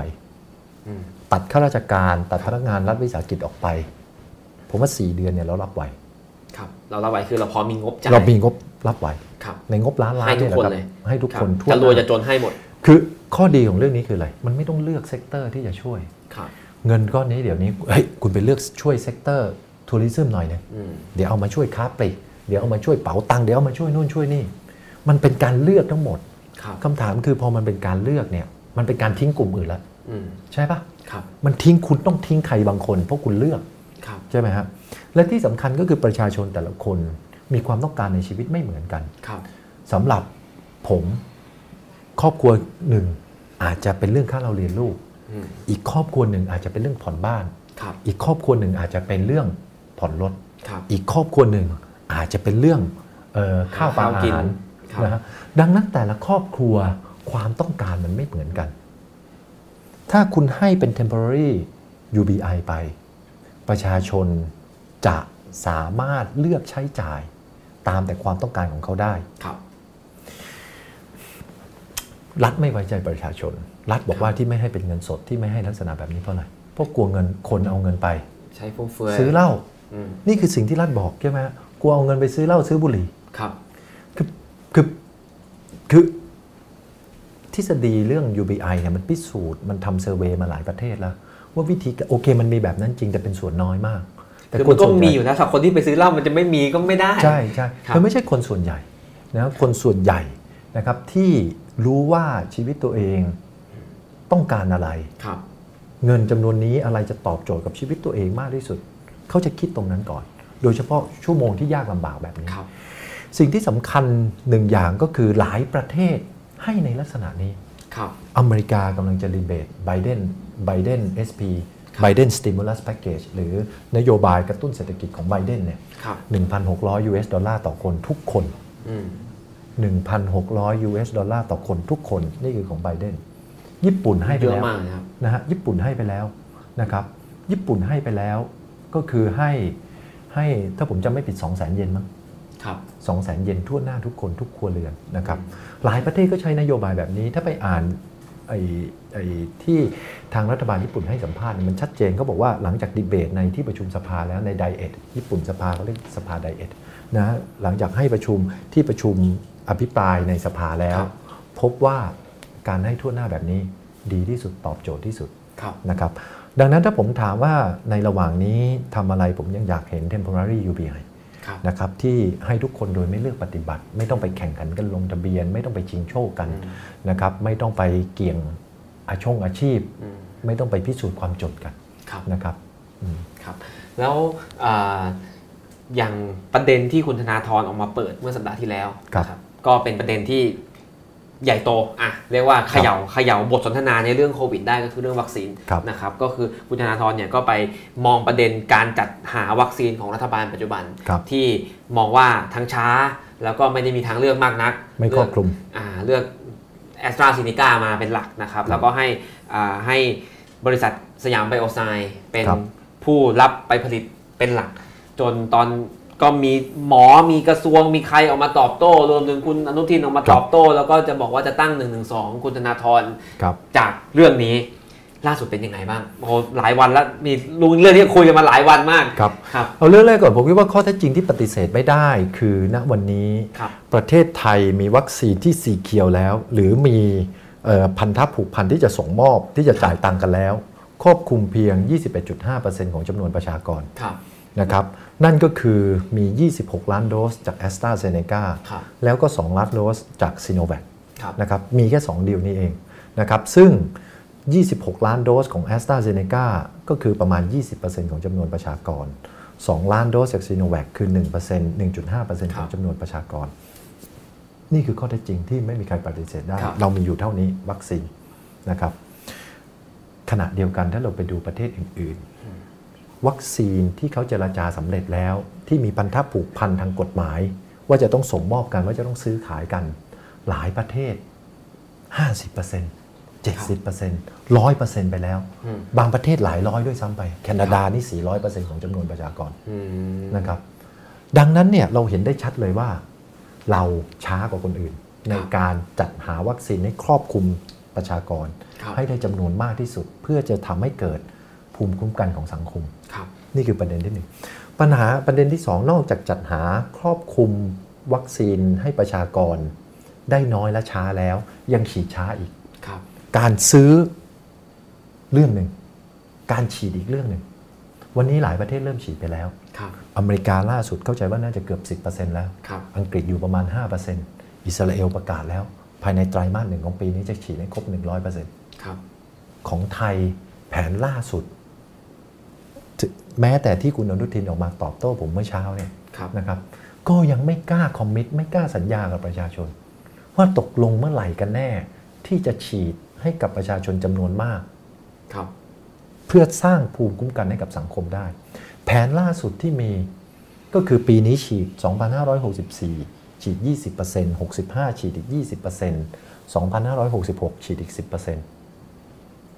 อีก 3-4 ปีไม่รู้ได้ไหมคำถามคือ นี่เราทนทนมาแล้วมาหนึ่งปีนี่เราตั้งการมาแล้วหนึ่งปีนะครับครับถ้าเทียบเวลาช่วงที่ระบาดก็คือต้นปีที่แล้วมาจนถึงต้นปีนี้หนึ่งปี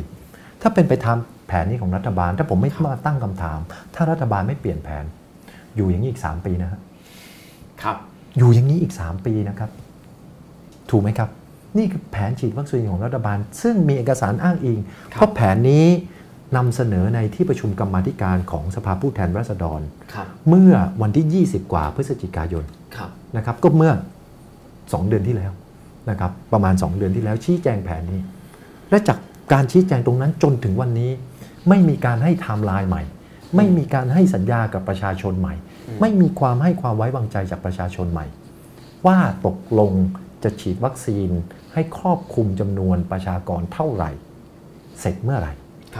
จนถึงวันนี้ยังไม่ชัดเจน มันเป็นปัญหามากครับเพราะอะไรครับ เราอยู่ในอุโมงค์นะครับอุโมงค์มันมืดมิดและหนาวเหน็บวัคซีนเป็นแสงสว่างที่ปลายอุโมงค์เราเห็นว่าวัคซีนคือทางออกครับถูกไหมครับ ดังนั้นถ้าเราสามารถจัดหาวัคซีนและฉีดวัคซีนให้กับจำนวนประชากรที่มากพอได้ เราจะกลับมาใช้ชีวิตปกติได้ แต่ตราบใดที่ยังไม่ทำอย่างนั้น เรายังอยู่ในความมืดมิด เรายังอยู่ในอุโมงค์อยู่ครับ นะครับคำถามคือ ยิ่งฉีดช้ามากขึ้นเท่าไหร่ ประชาชนจะต้องอยู่อย่างความกลัวภายใต้ความกลัวแบบนี้ครับไปอีกนาน ภายใต้ความไม่แน่นอนในชีวิตไปอีกนานทธุรกิจจะต้องล้มละลายอีกเท่าไหร่ครับถูกไหมครับ แล้วอย่าลืมนะครับ คนที่ได้รับผลกระทบกับเรื่องนี้ที่สุดคือครอบครัวคือครัวเรือนที่มีรายได้น้อยครับคือครัวเรือนที่ไม่ได้อยู่ใน การทำงานในระบบ คือคนที่เป็นแรงงานนอกระบบ คนพวกนี้คือคนที่เปราะบางที่สุดในสังคมนะครับ แล้วเขาจะต้องถามดูเลยครับไปเดินตลาดก็ได้ ถามดูสิ ใครรับภาวะแบบนี้ได้อีก 3 ปีบ้างอะอืมไม่มีนะครับ ดังนั้นผมคิดว่านี่คือข้อทุกข้อข้อเท็จจริงที่ไม่ต้องถกเถียงกันเลยว่าวันนี้คุณไม่มีแผนที่ชัดเจนให้กับประชาชนนะครับ ถามความคิดเห็นครับครับเขารัฐบาลไม่มีความชัดเจนให้กับประชาชนช้าด้วยอะไรด้วยเนี่ย เป็นเพราะว่าเป็นประสิทธิภาพที่น้อยของเขาเอง หรือเขาได้ประโยชน์อะไรไหมที่เขาช้าแบบนี้ คือ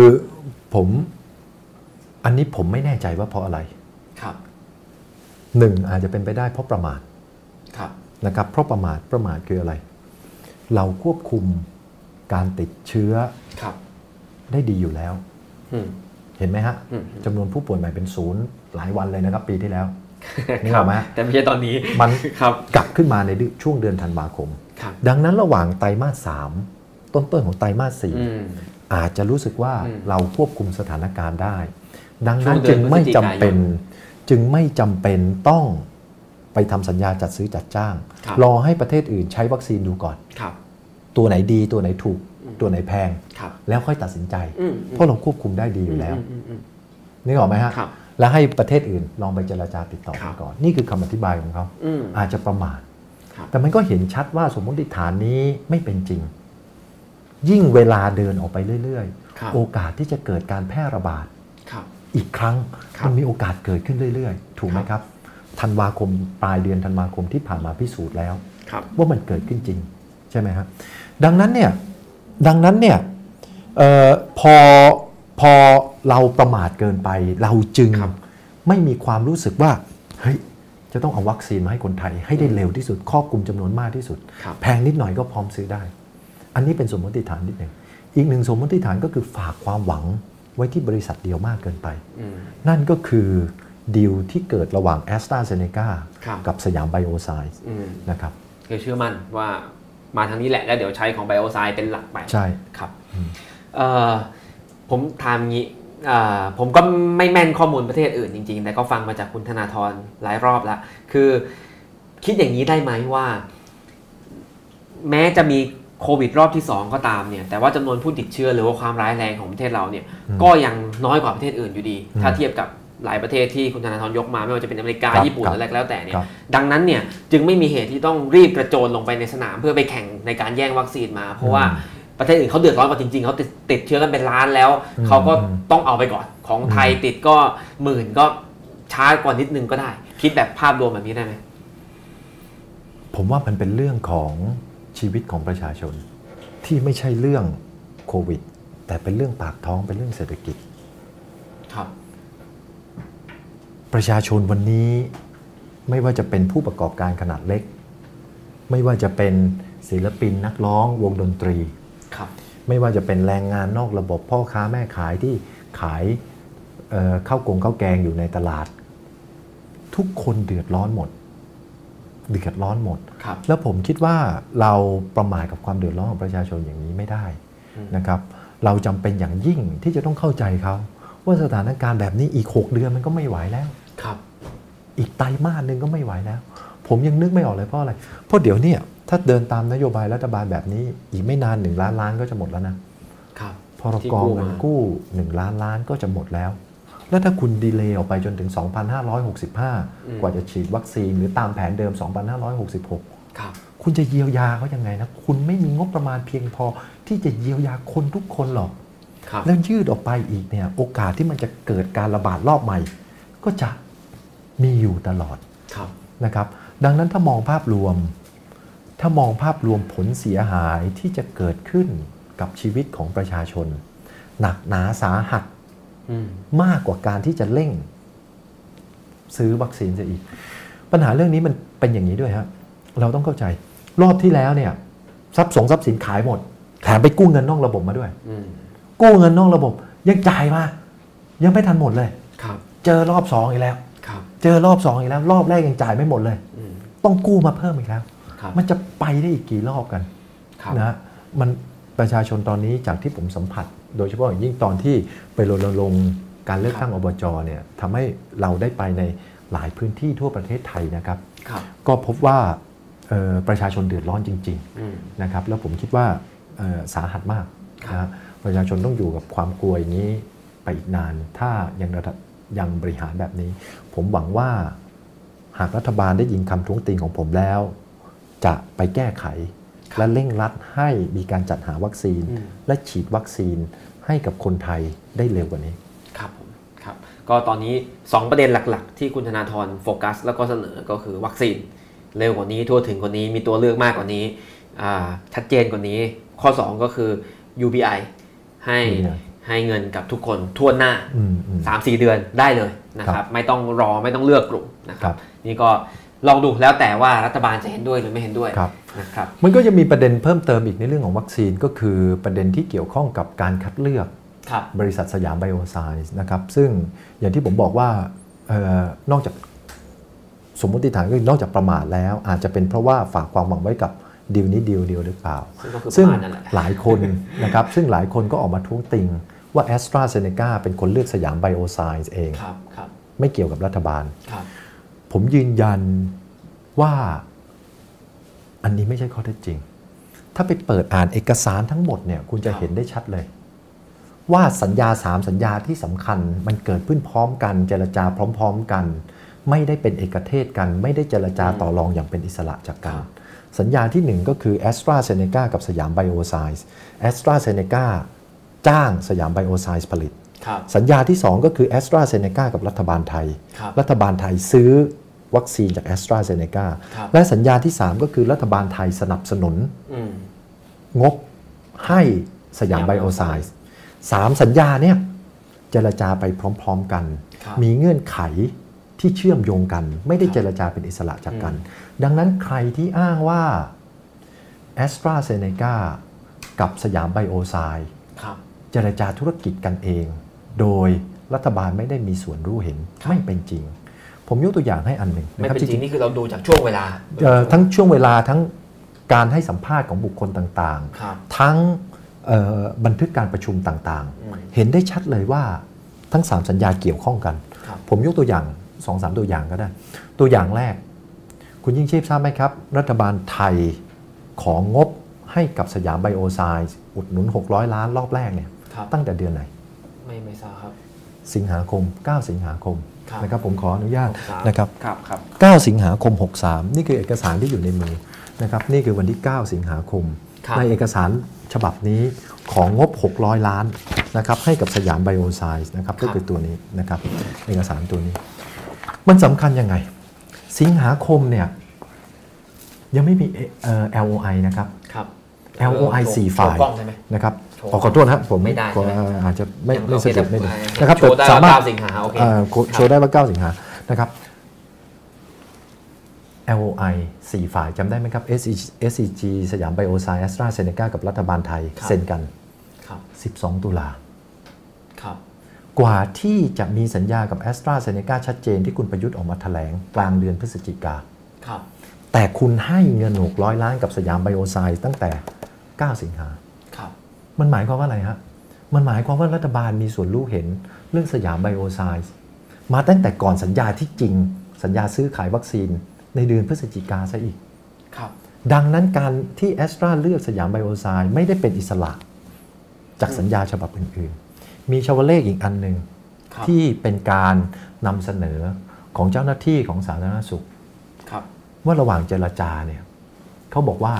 ถ้าจะให้ a s t r a z เซ e c a ถ่ายทอดเทคโนโลยีให้ ก็ต้องมีคำสั่งซื้อที่ยืนยันมาด้วยอืมเห็นไหมฮะครับคำสั่งซื้อที่ยืนยันนี่ใครกับใครฮะรั a ฐ s บา t ล r a z เซ e c a กับรัฐบาล แต่การถ่ายทอดเทคโนโลยีนี่ใครกับใครนะครับ a s t r a z เซ e c a กับสยามไบโอไซด์ครับในชาวเลขหรือในบันทึกการประชุมเนี่ยเขียนไม่ชัด ว่าตอนที่เจ้าหน้าที่ของสาธารณสุขมาอธิบาย กับกรรมาธิการของสภาผู้แทนราษฎรครับอธิบายไว้ว่า a s t r a z เซ e c a บอกว่า ถ้าจะให้ถ่ายทอดเทคโนโลยี กรุณายืนยันคำสั่งซื้อมาด้วยครับนึกออกไหมฮะ เป็นเหตุเป็นผลซึ่งกันใช่ไหมครับ ดังนั้นเนี่ยนี่ก็ชัดๆว่า 2 สัญญาอืมไม่ได้เกิดขึ้นอย่างเป็นอิสระกัน ดังนั้นใครมาบอกว่าการแต่งตั้งสยามไบโอไซด์ของ a s t r a z เซ e c a อืมเป็นเรื่องของ a s t r a z เซ e c a เนี่ยไม่จริงนะครับ อืมอย่างนี้ต้องพิสูจน์กันแล้วล่ะ คือฟังแล้วมันก็มีหลักฐานแต่ว่ามันก็ไม่ได้มันก็แอสตราเซเนกาเขาก็อาจจะเลือกของเขาเองก็ได้ แต่ว่าครับโอเคเขาเลือกเลือกไปเขาก็เงี่ยหูฟังไป ว่าจะพร้ก็อมอหรืย่างอที่ยังบอกจะพร้อมหรือยัถ้างเขาเลือกเองนะครับครับเขาเลือกเองนะครับ รัฐบาลไทยไปสนับสนุนทางนี้ 600 ล้านบาท ตั้งครัแต่บสิงหาคม ตั้งแต่ 9 สิงหาขอเอกสารมาอืครับนึกออกไหมฮะ หมายความว่าคุณยังไม่รู้เลยไอ้นี่จะได้เลือกหรือเปล่าอืมอืมอืมคุณไปเซ็นแต่ถ้า LOI กันเนี่ย คุณเซ็น LOI กัน 4 ฝ่ายครับ12 ตุลานะครับอืมแต่คุณอุดหนุนไปแล้วตั้งแต่สิงหา 9 สิงหาครับขอเอกสารมาอุดหนุนแล้ว 600 ล้านครับตอบยังไงอืมนึกออกไหมฮะ ดังนั้นเรื่องนี้ต้องเอาให้ชัดนะครับ หลักฐานบันทึกการประชุมทุกอย่างชี้ไปทางนี้หมดนะครับ ซึ่งเอ่อเพราะฉะนั้นสิ่งที่คุณธนาธรเรียกร้องให้เปิดเผยก็คือ เปิดเผยสัญญาก็จบนะครับ คือจริงๆเนี่ยจริงๆเนี่ยผมคิดว่าเรื่องนี้เนี่ย เอ่อเราต้องทำความเข้าใจ ว่าที่มาของวัคซีนมาจากภาษีของประชาชนครับรัฐบาลเป็นคนใช้เงิน 4,000 ล้าน ไปซื้อวัคซีน 26 ล้านโดสจากแอสตราเซเนกาครับรัฐบาลเป็นคนสนับสนุน 600 ล้านที่แรกแก้ขอเพิ่มเป็น 1,400 ล้านที่หลังให้กับสยามไบโอไซด์ครับดังนั้นวัคซีนมันมาจากภาษีประชาชนครับประชาชนต้องตรวจสอบได้อย่างโปร่งใส อันนี้ชัดเจนครับครับเห็นไหมผมว่าแล้วว่าเรื่องนี้มันจะร้อนแรงกว่าเรื่องท้องถิ่นนะครับครับ ก็มีอะไรผมผมเชื่อว่ามีคำถามมาเยอะเลยเรื่องนี้มีเยอะไหมครับเพราะคือมันยังมีอีกเรื่องหนึ่งที่ต้องไปนะครับ ก็ขออภัยแล้วเหลือเวลาสำหรับเรื่องสุดท้ายเนี่ยซึ่งเป็นเรื่องใหญ่กว่า 2 เรื่องที่ผ่านมาประมาณสัก5นาทีนะครับก่อนที่จะไปตอบคำถามจากทางบ้านนะครับ ก็ อนอกจากเรื่องวัคซีนเรื่องมาตรการแก้ปัญหา หรือว่ารับมือสถานการณ์โควิด และสภาพเศรษฐกิจที่กำลังเปลี่ยนแปลงไปอย่างมากนะครับ นอกจากเรื่องถอดบทเรียนท้องถิ่นธันวา และนำไปสู่การเลือกตั้งท้องถิ่น เทศบาลมีนา และจะนำไปสู่การเลือกตั้งท้องถิ่นข้างหน้าแล้วเนี่ยการเมืองภาพใหญ่ครับผมปีที่แล้วประท้วงกันหนักมาก ข้อเรียกร้องดันเพดานไปสูงมาก ปีนี้ข้ออ่า การชุมนุมก็เริ่มกลับมาประปรายแต่ยังไม่ใหญ่มาก อาจจะเพราะโควิดด้วยอะไรด้วย ดูเหมือนว่าประเทศกำลังถูกเขย่าอย่างรุนแรงนะครับอืมรวมถึงสนามการแก้ไขรัฐธรรมนูญ ซึ่งเป็นสิ่งที่คุณธนาธรก็เคยเรียกร้องมาครับปีที่แล้วอ่าไปป้ายปีดูเหมือนจะหายไปทำเลือกตั้งครับนิดหนึ่งเลยพูดเรื่องนี้น้อยไปหน่อย มันยังเป็นไปได้ไหมที่จะแก้รัฐธรรมนูญให้เป็นประชาธิปไตย หรือมันจะเป็นไปได้ไหมที่ ข้อเรียกร้องของกลุ่มผู้ชุมนุมที่อยากจะได้ประชาธิปไตยกลับมาเนี่ยมันมันจะเกิดขึ้น ยากมากฮะยากมากจริง ๆ นะครับ จริง ๆ จริงๆคุณยิ่งใช่ไหมน่าจะรู้ดีกว่าผมเรื่องเรื่องแก้ไขรัฐธรรมนูญปี62คุณไม่ได้พูดอย่างนี้คือคือผมผมเอางี้ก่อน สถานะมันอยู่ไหนนะครับ บอกครับผู้ชมผู้ชมจะอ่าได้เข้าใจโอเคกัน สถานะตอนนี้มันอยู่ในชั้นเอ่อกรรมาธิการวาระที่สองวาระที่สองครับนะครับกำลังจะเสนอร่างเข้าสู่สภาผู้แทนราษฎร ซึ่งผมคิดว่าหลักใหญ่ใจความเนี่ยมันก็คือ รอบนี้หมวด 1 หมวด 2 ห้ามแตะครับนะครับ ไม่แก้ไขหมวด 1 หมวด 2 นะครับ ตัวที่ผมคิดว่าเป็นเรื่องใหญ่ ก็จะเป็นเรื่องของที่มาของสมาชิกสภาร่างรัฐธรรมนูญนะครับ ต้องบอกก่อนว่าต้องบอกก่อนว่าหลักการถ้าเราเชื่อว่าอำนาจเป็นของประชาชนอำนาจในการสถาปนารัฐธรรมนูญ หรือสถาปนากฎหมายสูงสุด ที่ประชาชนในสังคมนั้นจะใช้อยู่ร่วมกัน ก็ต้องเป็นของประชาชนครับร่างของฝ่ายค้าน สมาชิกสภาร่างรัฐธรรมนูญ 200 คนต้องมาจากการเลือกตั้งทั้งหมด ร่างของฝ่ายรัฐบาล สมาชิกสภาร่างรัฐธรรมนูญ 200 คน 150 คนมาจากการเลือกตั้งครับอีก 50 คนมาจากการแต่งตั้ง โมเดลเหมือนสวเลยเห็นไหมฮะครับมันจะมีคนที่มาจากการแต่งตั้งนะครับ นั่นก็คือสถานะตอนนี้นะครับ ซึ่งทางกรรมาธิการก็คงไปแลกเปลี่ยนถกเถียงกัน แล้วก็เสนอแบบใดแบบหนึ่งเข้าสู่สภาผู้แทนราษฎรครับนะครับ ต่อไป ซึ่งก็คงต้องตอนต้องรอดูและนั่นก็คือสถานะตอนนี้ ซึ่งเอาสถานะตอนนี้ออกไปมองเอ็นเกมของรัฐธรรมนูญรอบนี้ครับถ้าใครจำได้ พวกเราแล้วก็พรรคการเมืองฝ่ายค้านพยายามเรียกร้องเรื่องการแก้ไขรัฐธรรมนูญมาตลอด รัฐบาลไม่ฟังพยายามปิดประตู แต่พอเสียงหรือกระแสของสังคมดังขึ้นครับนะครับ เขาจึงหันกลับมายอมให้มีการแก้ไขรัฐธรรมนูญ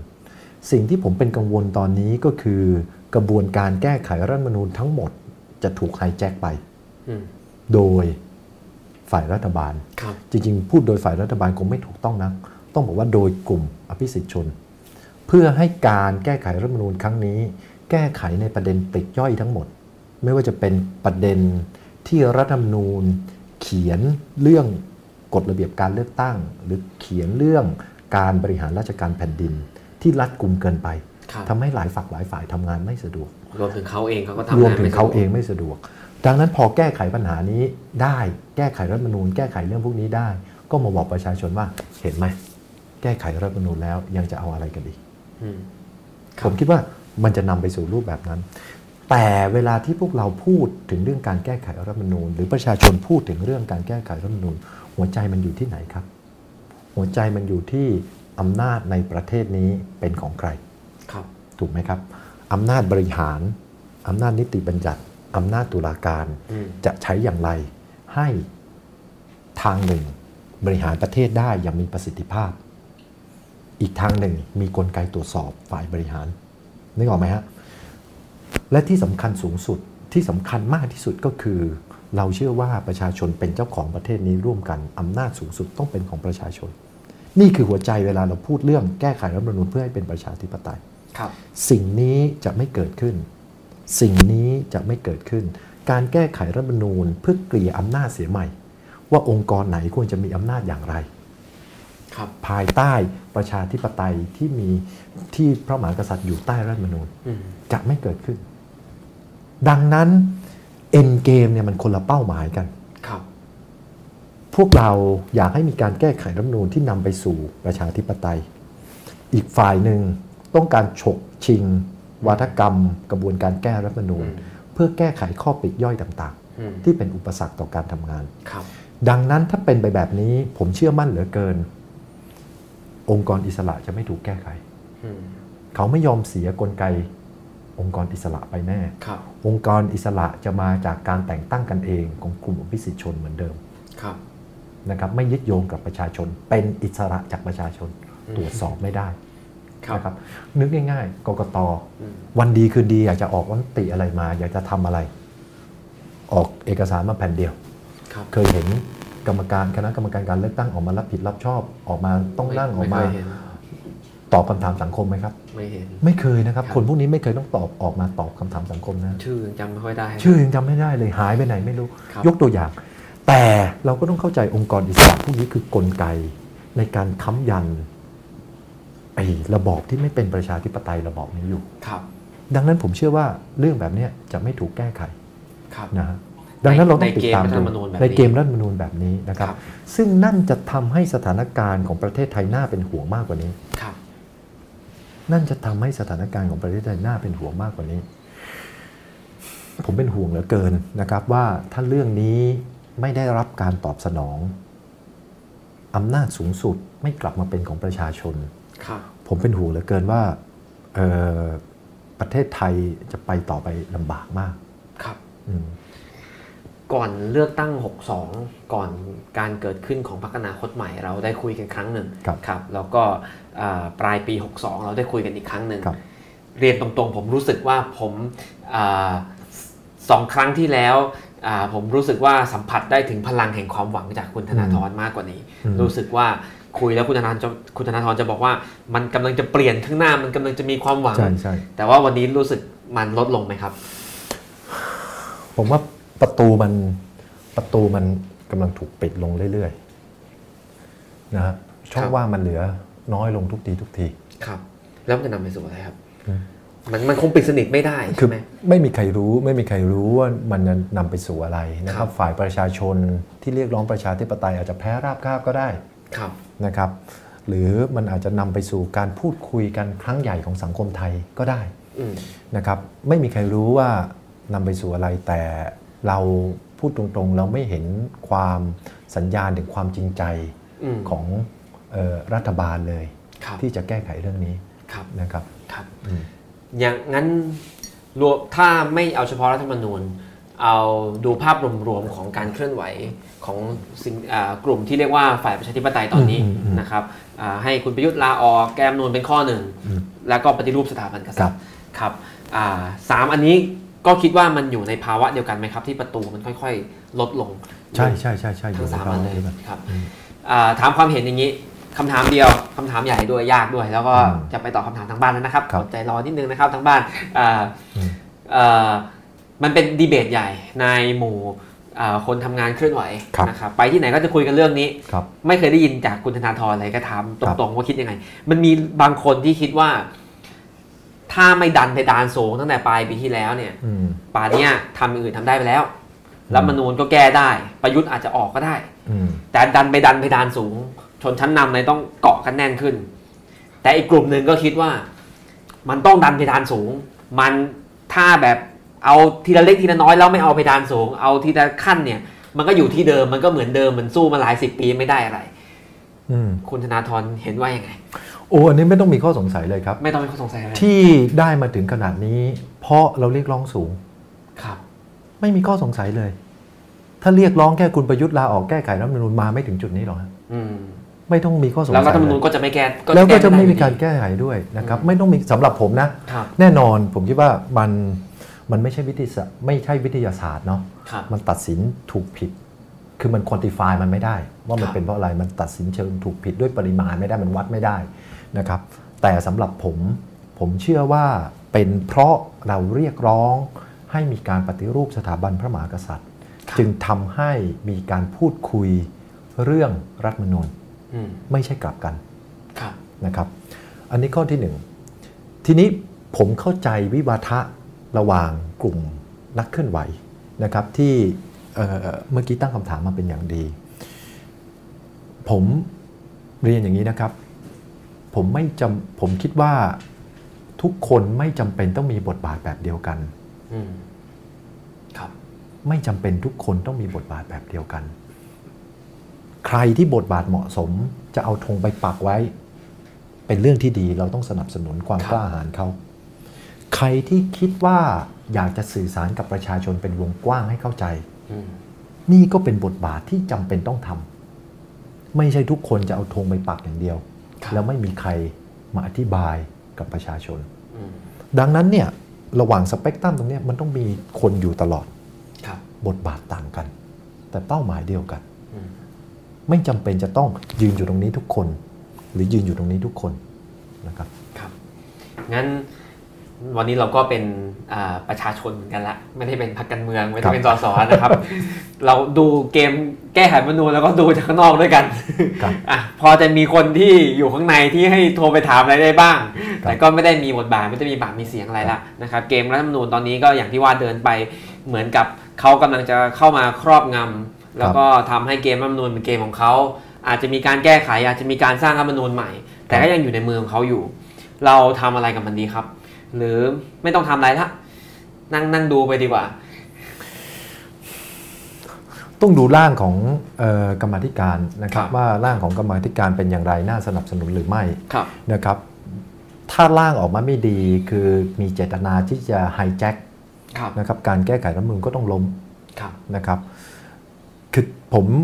ผมยังไม่เห็นผมยังไม่กล้าพูดว่าควรอืมจะกำหนดท่าทีกับมันอย่างไรครับ แต่ที่เราบอกได้ก็คือทางคณะก้าวหน้ากำลังพิจารณาส่งผู้สมัครอืมลงแข่งขันในการเลือกตั้งสมาชิกสภาร่างรัฐธรรมนูญอืมในนามของคณะก้าวหน้าอยู่ ครับ เรากำลังพิจารณาตรงนั้นอยู่ ครับ ส่วนจะลงหรือไม่ลงยังไม่แน่ ต้องดูยังไม่แน่ระบบเลือกตั้งดูอะไรต้องที่ดูมันจะออกใช่มาขก่ออนขอดูในครับชั้นผมกรรมาธิการก่อนครับผมก็อ่าติดตามกันนะครับ ถ้าจริง ๆ แล้วเนี่ยเดิม กำหนดการเดิมก็คือป่านนี้เราต้องเห็นแล้วไอ้ร่างที่ผ่านวาระที่2นะครับครับแต่ว่าด้วยโควิด สภาเลื่อนมาด้วยทำไม่เสร็จอะไรด้วยก็เข้าใจว่าปลายกุมภาเราจะได้เห็นร่างจากวาระที่ 2 ซึ่งก็จะเป็นช่วงซ้อนๆกันกับช่วงปลายกุมภาก็จะมีอภิปรายไม่ไว้วางใจด้วยนะครับช่วงนั้นก็ติดตามประชุมสภากันครับทีๆหน่อยนะครับและหลังจากวาระที่ 2 ช่วงมีนากลางๆมีนาเราก็จะได้ลงมติวาระที่สามนะครับก็มันจะมีอภิปรายไม่ไว้วางใจครับ มันจะมีอภิปรายไม่ไว้วางใจปลายเดือนสิบหกสิบอ่าเจ็ดสิบใช่แปดครึ่งหลังะขไรองระเดือนกุมใช่ภาไหพันคธ์บตรงนั้นด้วคยรับดังนั้น ตั้งแต่นี้จนถึงเดือนกุมภาพันธ์ก็สถานการณ์การเมืองก็น่าสนใจน่าติดตามครับเป็นเรื่องของอนาคตของประเทศ ก็อยากเชิญชวนประชาชนให้สนใจติดตามการเมืองกัน ดูว่าประเทศไทยจะพัฒนาไปในทิศทางไหน ครับผม แล้วก็เชื่อว่าโควิดนิ่งอีกสักนิดหนึ่งเดี๋ยวการชุมนุมก็จะกลับมานะครับ ก็ดูว่าอ่า การเมืองปีนี้มีอะไรเยอะนะครับ ส่วนคุณธนาธรก็ยังต้องไปเตรียมเลือกตั้งเทศบาลอีกดูเหมือนครับมีมีหลายเรื่องนะครับครับโอเคครับอ่ามาดูคำถามทางบ้านกันบ้างดีกว่าครับผมอ่าเชิญเลยครับโอ้คำถามไม่เยอะครับผม รัฐบาลใช้โอกาสจากโควิด ในการชะลอเรื่องแก้รัฐธรรมนูญหรือเปล่าครับ เพราะว่าตอนนี้เรื่องรัฐธรรมนูญดูเงียบไปเลย อันนี้ผมไม่แน่ใจนะครับ ผมคิดว่าเอ่อรัฐบาลพยายามที่จะเอ่อใช้โอกาสจากโควิดในหลายเรื่องครับแต่ใช้โอกาสจาก โควิด ในการชะลอการแก้รัฐธรรมนูญหรือเปล่าผมไม่แน่ใจครับนะครับใช้โอกาสจากโควิด ในการหลายเรื่องมีอะไรบ้างครับเอ่อยกตัวอย่างยกตัวอย่างก็คือเรื่องการจำกัดการชุมนุมอ๋อการจำกัดสิทธิเสรีภาพนี่ชัดเจนครับครับพรกสถานการณ์ฉุกเฉินเนี่ยไม่ได้เอามาจับใครโควิดเลยนะครับ เห็นคนบังคับใช้พรกฉุกเฉินกับผู้ชุมนุมเท่านั้นเองครับนะครับทำให้คนรู้สึกกลัวนะครับเรื่องโควิดเนี่ยคนที่การรู้สึกว่าคนเราใช้ชีวิตอยู่กับความกลัวโควิดมาก ๆ แบบนี้เนี่ย ส่วนหนึ่งก็ต้องบอกว่าเป็นเพราะรัฐบาลคพรับยายามที่จะทำให้คนกลัวครับเรื่องนี้เพื่อจะควบคุมคนได้นะครับ ดังนั้นเอ่อส่วนจะใช้เรื่องรัฐธรรมนูญหรือเปล่าอันนี้ผมไม่แน่ใจนะครับ ผมก็ไม่แน่ใจ ผมก็คิดว่าเขาเขาไม่จำเป็นต้องช้าใช่ไหมอืมใช่เขาไม่จำผเป็นมต้องไม่ช้าจำเป็นต้องช้าครับยกเว้นเขาอาจจะคิดไม่ออกจริงเขาก็อืมอืมช้าสักเดือนสองเดือนครับคำถามต่อไปดีกว่าครับ คุณธนาธรมองกระแสการฟ้อง1นึอย่างไรครับผมและมองการที่ตัวเองถูกฟ้องอย่างไรครับ ก็ไม่ได้ตกใจนะครับไม่ได้ครับตกใจ ตอนที่ตัดสินใจพูดครับก็คิดอยู่แล้วว่ามีโอกาสที่จะโดนฟ้องในประมวลกฎหมายอาญามาตรา 112 นี้ ก็คิดไว้อยู่แล้วนะครับดังนั้นจึงไม่ได้แปลกใจครับเอ่อถามงี้เนื่องจากก็คิดอยู่แล้วว่ามาตรานี้มันกำลังมาเนาะ อะแล้วตอนที่พูดอะครับ ตอนที่คิดเขียนสคริปต์เรียบเรียงเนี่ย ถามตรงๆว่ามีตัดอะไรออกไหมครับ มีไม่มีก็พอ แบบเฮ้ยงั้นเอาแค่นี้ละกัน เพราะว่าเดี๋ยวผมผมไม่ได้ว่า112ตัดคละรับกันนะครับ ผมคิดว่าเอ่อทำให้รัดกุมนะคครัรับบก็ขนาดทำให้รัดกลุ่มแล้วก็ยังคิดว่าก็อาจจะโดนก็ได้ คือผมเชื่อว่าถ้าใครย้อนหลังกลับไปดูสิ่งที่ผมพูดกลับไปฟังครับที่สิสิ่งที่ผมพูดก็จะเห็นว่า ไม่มีการนะครับดูหมิ่นองค์พระมหากษัตริย์เลยครับนะครับก็ยังดูได้อยู่นะครับมีมีครับกระแสว่าจะโดนบล็อกหรือเปล่านะคครัรับบผมก็เข้าไปดูอยู่ก็ยังยังดูได้ครับนะครับอ่างั้นงั้นกังวลไหมครับ เวลามันกับคดีมีคดีมาเนี่ยนะครับต่อให้เตรียมใจมากเท่าไหร่ครับมันก็ต้องวอกแวกอยู่แล้ว มันก็ต้องเสียสมาธิอยู่แล้วครับนะครับไหนจะต้องเดินทางไปตำรวจไหนจะต้องเดินทางไปสำนักงานอายการครัไหนบจะต้องเดินทางไปขึ้นโรงขึ้นศาล เสียค่าทนาย เสียเวลามาตั้งเตรียมตัวสู้คดีอืมนะครับดังนั้นกระบวนการพวกนี้มันมีอยู่แล้วครับ มันครับดิสแทรกเรามันทำให้เราเสียสมาธิ มันทำให้เราวอกแวกอยู่แล้วครับอืมแต่อัปเดตสถานะล่าสุดก็คือยังยังไม่ได้ไปรายงานตัวอะไรใช่ไหมยังไม่ได้ไปรายยังงานตัวยังไม่ได้มีหมายเรียกได้รับหรือยังครับยังครับอ๋อยังยังก็คือมีข่าวแค่ว่าอ่ามีการไปบเขาอกไปฟ้องตำรวจให้ดำเนินคดีใช่นะครับส่วนคดียังยังมาไม่ถึงครับนะครับ หรือถ้าตำรวจเขามีดุลพินิจเขาอาจจะไม่ดำเนินคดีก็ได้ ตามกฎหมายเขามีดุลพินิจอยู่ครับผมอะดูคำถามต่อไปกันครับอ่าก้าวต่อไปของคณะก้าวหน้าและพรรคก้าวไกลอยู่ตรงไหนครับ ในวันนี้อ่าการเมืองนอกสภาทะลุเพดานไปแล้วครับ ครับ ก็คงรณรงค์ต่อเนื่องเอ่อเวลาเราพูดกันในกลุ่มคนที่ติดตามการเมืองสนใจการเมืองและรักประชาธิปไตย การพูดเรื่องป ฏิรูปสถาบันพระมหากษัตริย์ เราอาจจะเข้าใจตรงกันครับว่าไม่ได้หมายถึงการล้มล้างสถาบัน แต่ชาวบ้านส่วนใหญ่ไม่เข้าใจนะครับครับผมเนี่ยรู้ดี เพราะว่าผมไปเดินตลาดอืมผมไปสัมผัสกับชาวบ้าน ชอบหรือไม่ชอบก็ตามนะครับ สิ่งที่เอ่อปฏิบัติการข้อมูลข่าวสารของรัฐบาลพยายามทำก็คือพยายามทำให้ชาวบ้านเชื่อว่าการปฏิรูปสถาบันพระมหากษัตริย์คือการล้มล้างสถาบันพระมหากษัตริย์อืม จำเป็นอย่างยิ่งจะต้องอธิบาย ต้องอธิบายให้เยอะกว่านี้ครับดังนั้นบทบาทของพวกเราต้องอธิบายเรื่องนี้อืมให้เยอะกว่านี้อีกทำความเข้าใจกับประชาชนให้เยอะกว่านี้อีก ว่าทำไมต้องปฏิรูปสถาบันพระมหากษัตริย์ครับเราเสนอเรื่องนี้ด้วยความปรารถนาดีต่อประเทศครับเราเชื่อว่ามีแต่ประเทศไทยที่เป็นประชาธิปไตยเท่านั้น ที่จะรักษาสถาบันพระมหากษัตริย์ ให้มั่นคง ยั่งยืน สอดรับกับยุคสมัย อยู่ครับคู่กับสังคมอยู่คู่กับประชาธิปไตยได้นะครับ ส่วนพักก้าวไกลนะครับ ผมเข้าใจว่าเมื่อสัปดาห์ที่แล้วพักก้าวไกลออกมามีแถลงออกมาแล้วครับนะครับ ว่าจะมีการดำเนินการแก้ไขอ่าๆว่าจะยื่นมาตราจะยื่น1นึครับนะครับเอ่อผมคิดว่าในปี พศ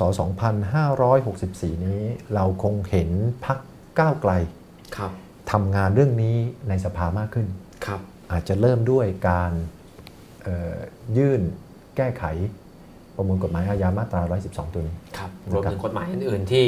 เป็นอุปสรรคต่อการแสดงความคิดเห็นในช่วงที่ผ่านใช่มาครับด้วยนะคใช่รับครับส่วนยื่นแล้วจะได้บรรจุจะได้ครับโหวตหรือเปล่ายังไม่รู้นะครับแต่แต่ผมยืนยันอย่างนี้นะฮะเอ่อคุณยิ่งชีพจากที่ครับสัมผัสประชาชนมาเนี่ยมีประชาชนจำนวนมากยังไม่สบายใจจริงครับๆถึงแม้ว่าเราจะอธิบายพยายามอธิบายแล้ว เวลาเราดูในโซเชียลมีเดียเราอาจจะเห็นว่า โอ้โห คนเข้าใจหมดครับครับนะครับ แต่ผมยืนยันว่าจากการสัมผัสประชาชนยังต้องอธิบาย ยังต้องทำงานประเด็นปฏิรูปสถาบันพระใช่มหากษัตริย์ยังต้องทำงานทางความคิดอีก ต้องครับช่วยกันฮะก็เป็นงานหนักครับต้องเป็นงานหนักที่ยังต้องช่วยกัน ครับที่ตอนแรกเราก็มีทั้งแก้รัฐธรรมนูญมีทั้งอะไรมาตอนนี้มีเรื่องนี้เรื่องนี้ครับก็เป็นเรื่องใหญ่ที่ต้องทำงานกันอีกเยอะครับนะครับมีคำถามอีกไหมครับ การอภิบาลไม่ไว้วางใจที่จะถึงนี้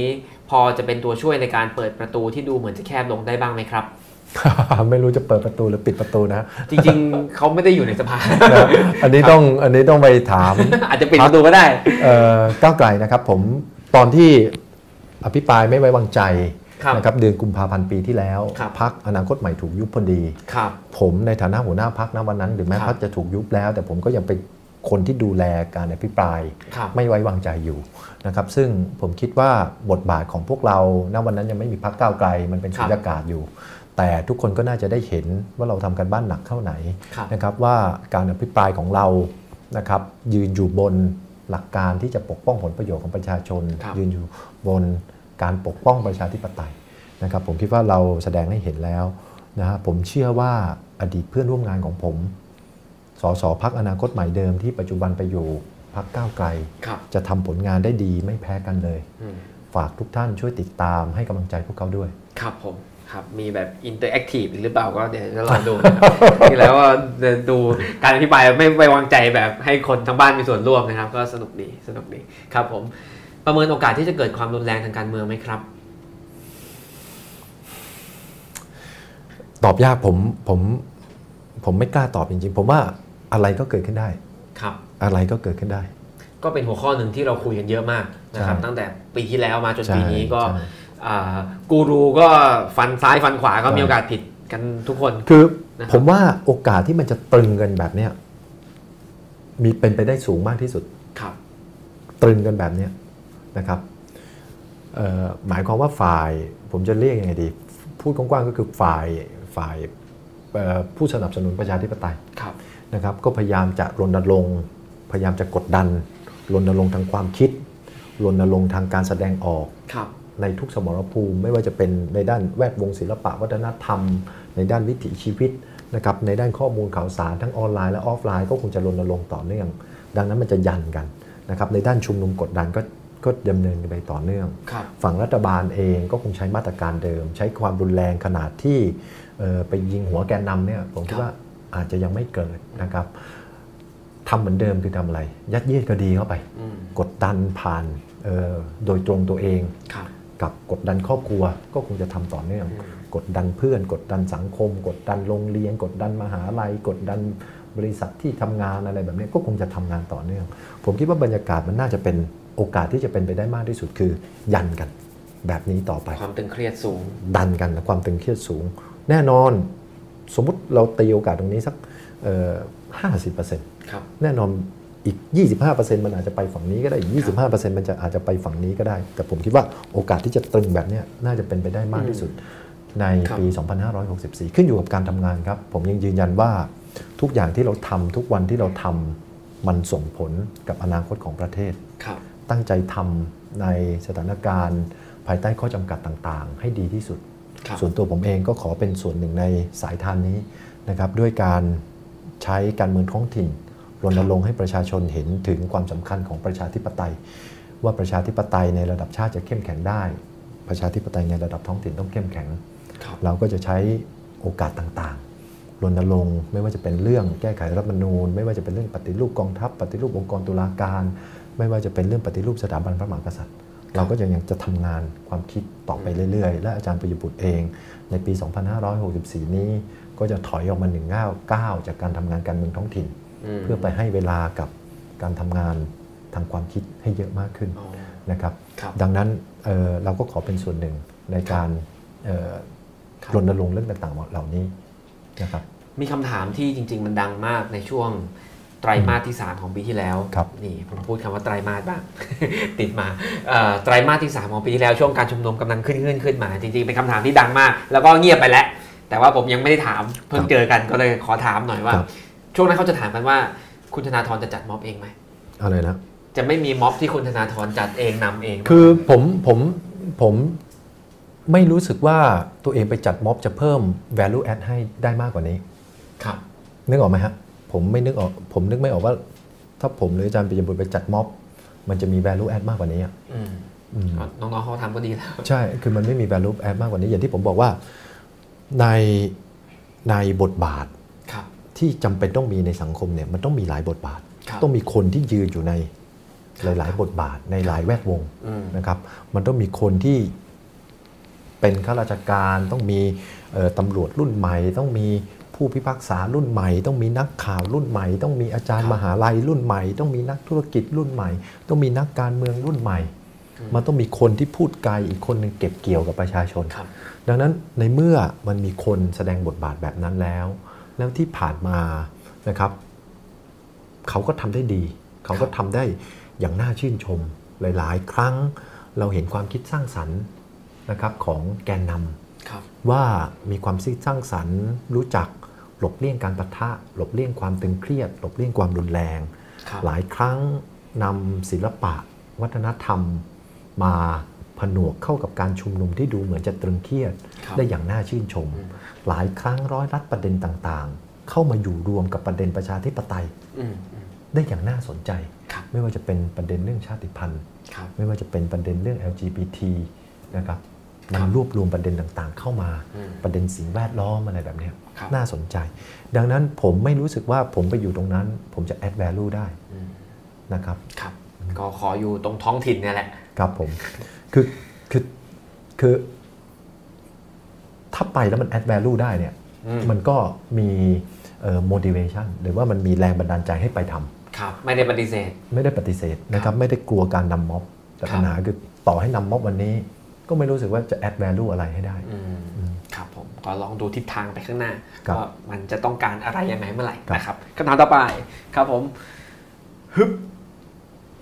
บางคนบางกลุ่มอาจมองว่าคุณธนาธรคือส่วนหนึ่งของความขัดแย้งของสังคมไทยครับ คุณธนาธรมองเรื่องนี้อย่างไรครับเอ่อย้อนกลับไป ผมคิดว่าคำถามที่ต้องตั้งกลับกันเลยนะครับ ใครกันแน่ที่ทำให้เกิดความขัดแย้ง ในสังคมไทยจนถึงทุกวันนี้ครับ คนที่ออกมาเรียกร้องประชาธิปไตยหรือเปล่าทำไมเขาถึงคิดว่าผมเป็นเอ่อคนที่ทำให้สังคมไทยขัดแย้ง เพราะว่ามีคนกลุ่มหนึ่งกล่าวโจมตีพวกเราทุกวันใช่ไหมครับกล่าวโจมตีดนาธรทุกวันว่าลงเจ้าทำลายชื่อเสียงของเราต่าง ๆ นานา ถูกไหมครับ แต่เราต้องเราต้องกล้ายอมรับความจริงกัน ว่าการสร้างกระแส ทำลายผมครับทำลายความชอบธรรมของผู้นำในการชุมนุม และของเครือข่ายต่างๆ ที่จะเรียกโดยรวมๆว่าฝ่ายประชาธิปไตยเนี่ยเป็นความพยายามที่ไม่ได้เกิดขึ้นอย่างเป็นไปเองครับ เป็นความพยายามที่เป็นระบบ และจำนวนมากใช้งบประมาณใช้งบประมาณใช้ทรัพยากรของรัฐครับซึ่งมาจากภาษีของประชาชน กระบวนการที่เรียกว่า I.O. หรือกระบวนการที่เรียกว่าปฏิบัติการข้อมูลข่าวสาร พวกนี้ต่างหากครับที่เป็นคนที่ทำให้สังคมไทยแปลกแยก ผมยกตัวอย่าง 2-3 ตัวอย่าง Twitter ครับจำได้ไหมครับ Twitter มีการปิด Account อืมอืมไปหลาย Account มากครับโดยอ้างว่า Account ต่างๆ เหล่านี้ทำในสิ่งที่ผิดหลักการของ Twitter นั่นก็คือ platform manipulation ครับ platform manipulation แปลว่าภาษาไทยอะไรง่ายๆ คือ มันบอกว่าไปสร้าง Account ปลอมอืมแล้วมาช่วยกันเขียนเชียร์เรื่องใดเรื่องหนึ่ง จนทำให้คนที่เข้าไปใช้ทวิตเตอร์รู้สึกว่ามีคนจำนวนมากเชียร์เรื่องนี้อืมนึกออกไหมครับคือคุณไป manipulate หรือไปไปปรับปรุงบิดบิดเบือนความเชื่อของสังคมอืมทั้งทั้งที่จริง ๆ แล้วมันไม่มีอยู่อืมแต่คุณไปสร้าง account จำนวนมากครับแล้วไปปั่นแฮชแท็กอืมแล้วไป ทำให้คนที่ใช้ทวิตเตอร์รู้สึกว่า โอ้โห มีคนจำนวนมากคิดแบบนี้อืมซึ่งจริง ๆ มันไม่มีครับอันนี้คือผิดหลักการของทวิตเตอร์เขาปิด account ไปครับและ account พวกนี้ถ้าไปดูรายชื่อข้างหลังก็คือทหารทั้งนั้นครับครับคือเจ้าหน้าที่ฝ่ายความมั่นคงทั้งนั้น แล้ว account พวกนี้เองก็เป็น account ที่โจมตีผมครับโจมตีปิยบุตรครับโจมตีกลุ่มผู้ชุมนุมทุกวันครับนะครับ คุณแน่นอนที่สุดคุณยิ่งชีพด้วยนะครับ เออเอ้ตกลงใครสบายต่อต่อต่อที่ที่ที่สำคัญอีกอันหนึ่งเนี่ยมันมีอยู่ทุกโลกครับไม่ว่าจะเป็นโลก Twitter โลก Facebook โลก Instagram รวมถึงโลกไลน์นะครับพวกนี้ส่งทุกวันเช้ามาก็ส่งเอ่อส่งภาพธนาธรล้มเจ้า ตอนบ่ายธนาธรชังชาติ ตอนครับเย็นธนาธรลูกเจ๊กไม่สำนึกบุญคุณอะไรแบบเนี้ย นึกออกไหมครับแสดงว่าดูเออครับผมรู้เช้าบ่ายเย็นมันก็มาแบบเนี้ยผมคิดว่ากระบวนการแบบนี้ต่างหากคือกระบวนการที่ทำให้สังคมแตกแยกกันและร้ายแรงที่สุด นี่คือกระบวนการนะครับที่ทำให้มันแตกแยกไปถึงครอบครัวนะครับระหว่างรุ่นในครอบครัวด้วยนะครับ ก็จะบอกว่ามันก็มีขบวนการแบบนี้เนี่ยแหละที่เป็นส่วนหนึ่งของความ ขัดแย้งคครับวามแตกแยกที่มันเกิดขึ้นครับผมยืนยันว่าข้อเสนอของพวกเรานะคครัรับบของพวกเราตั้งอยู่บนความปรารถนาดีต่อประเทศครับตั้งอยู่บนความหวังดีต่ออนาคตของประเทศครับผมยืนยันอย่างนั้นนะครับครับไม่ได้มีเจตนานะครับ ที่จะทำให้สังคมไทยแตกแยก แต่ต้องการที่จะ reconcile หรือ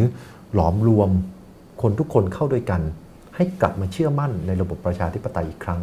ให้โอกาสประชาธิปไตยมันทำงานในประเทศนี้จริงครับผมขอบคุณครับ ดูคำถามต่อไปครับเหลือไม่เยอะแล้วครับ มองว่าปัจจัยสำคัญที่ทำให้ผ่านที่ผ่านมาการรณรงค์แก้มาตรา112 ไม่สำเร็จคืออะไรๆเฮ้ยจริง ๆ เรื่องนี้เนี่ยเอ่อถ้าผมผิดท่วงผมด้วยนิดนึงนะฮะครับครั้งที่แล้วที่มีการคอรกอล่าครับรายชื่อประชาชนแล้วเอาไอ้ ร่างกฎหมายแก้ไข1นึเข้าสภาครับครับมันอยู่ในสภาแล้วถูกรัฐประหารแล้วมันตกไปใช่ไหมฮะอ่าประธานสภาสั่งก่อนครัอ๋อประธานสภาประธานสภาสั่งไม่รับไว้พิจารณาไม่รับโอเคแล้วก็อุทธรณ์ไปอ่าระหว่างอุทธรณ์เนี่ยรัฐประหารอ๋อครับโอเคโอเคเอ่อไก่กับไข่ไม่รู้อะไรมันเกิดก่อนในแง่ว่า ในแง่ว่า ถ้าคุณไม่มีเสียงข้างมากในสภาคุณแก้ไข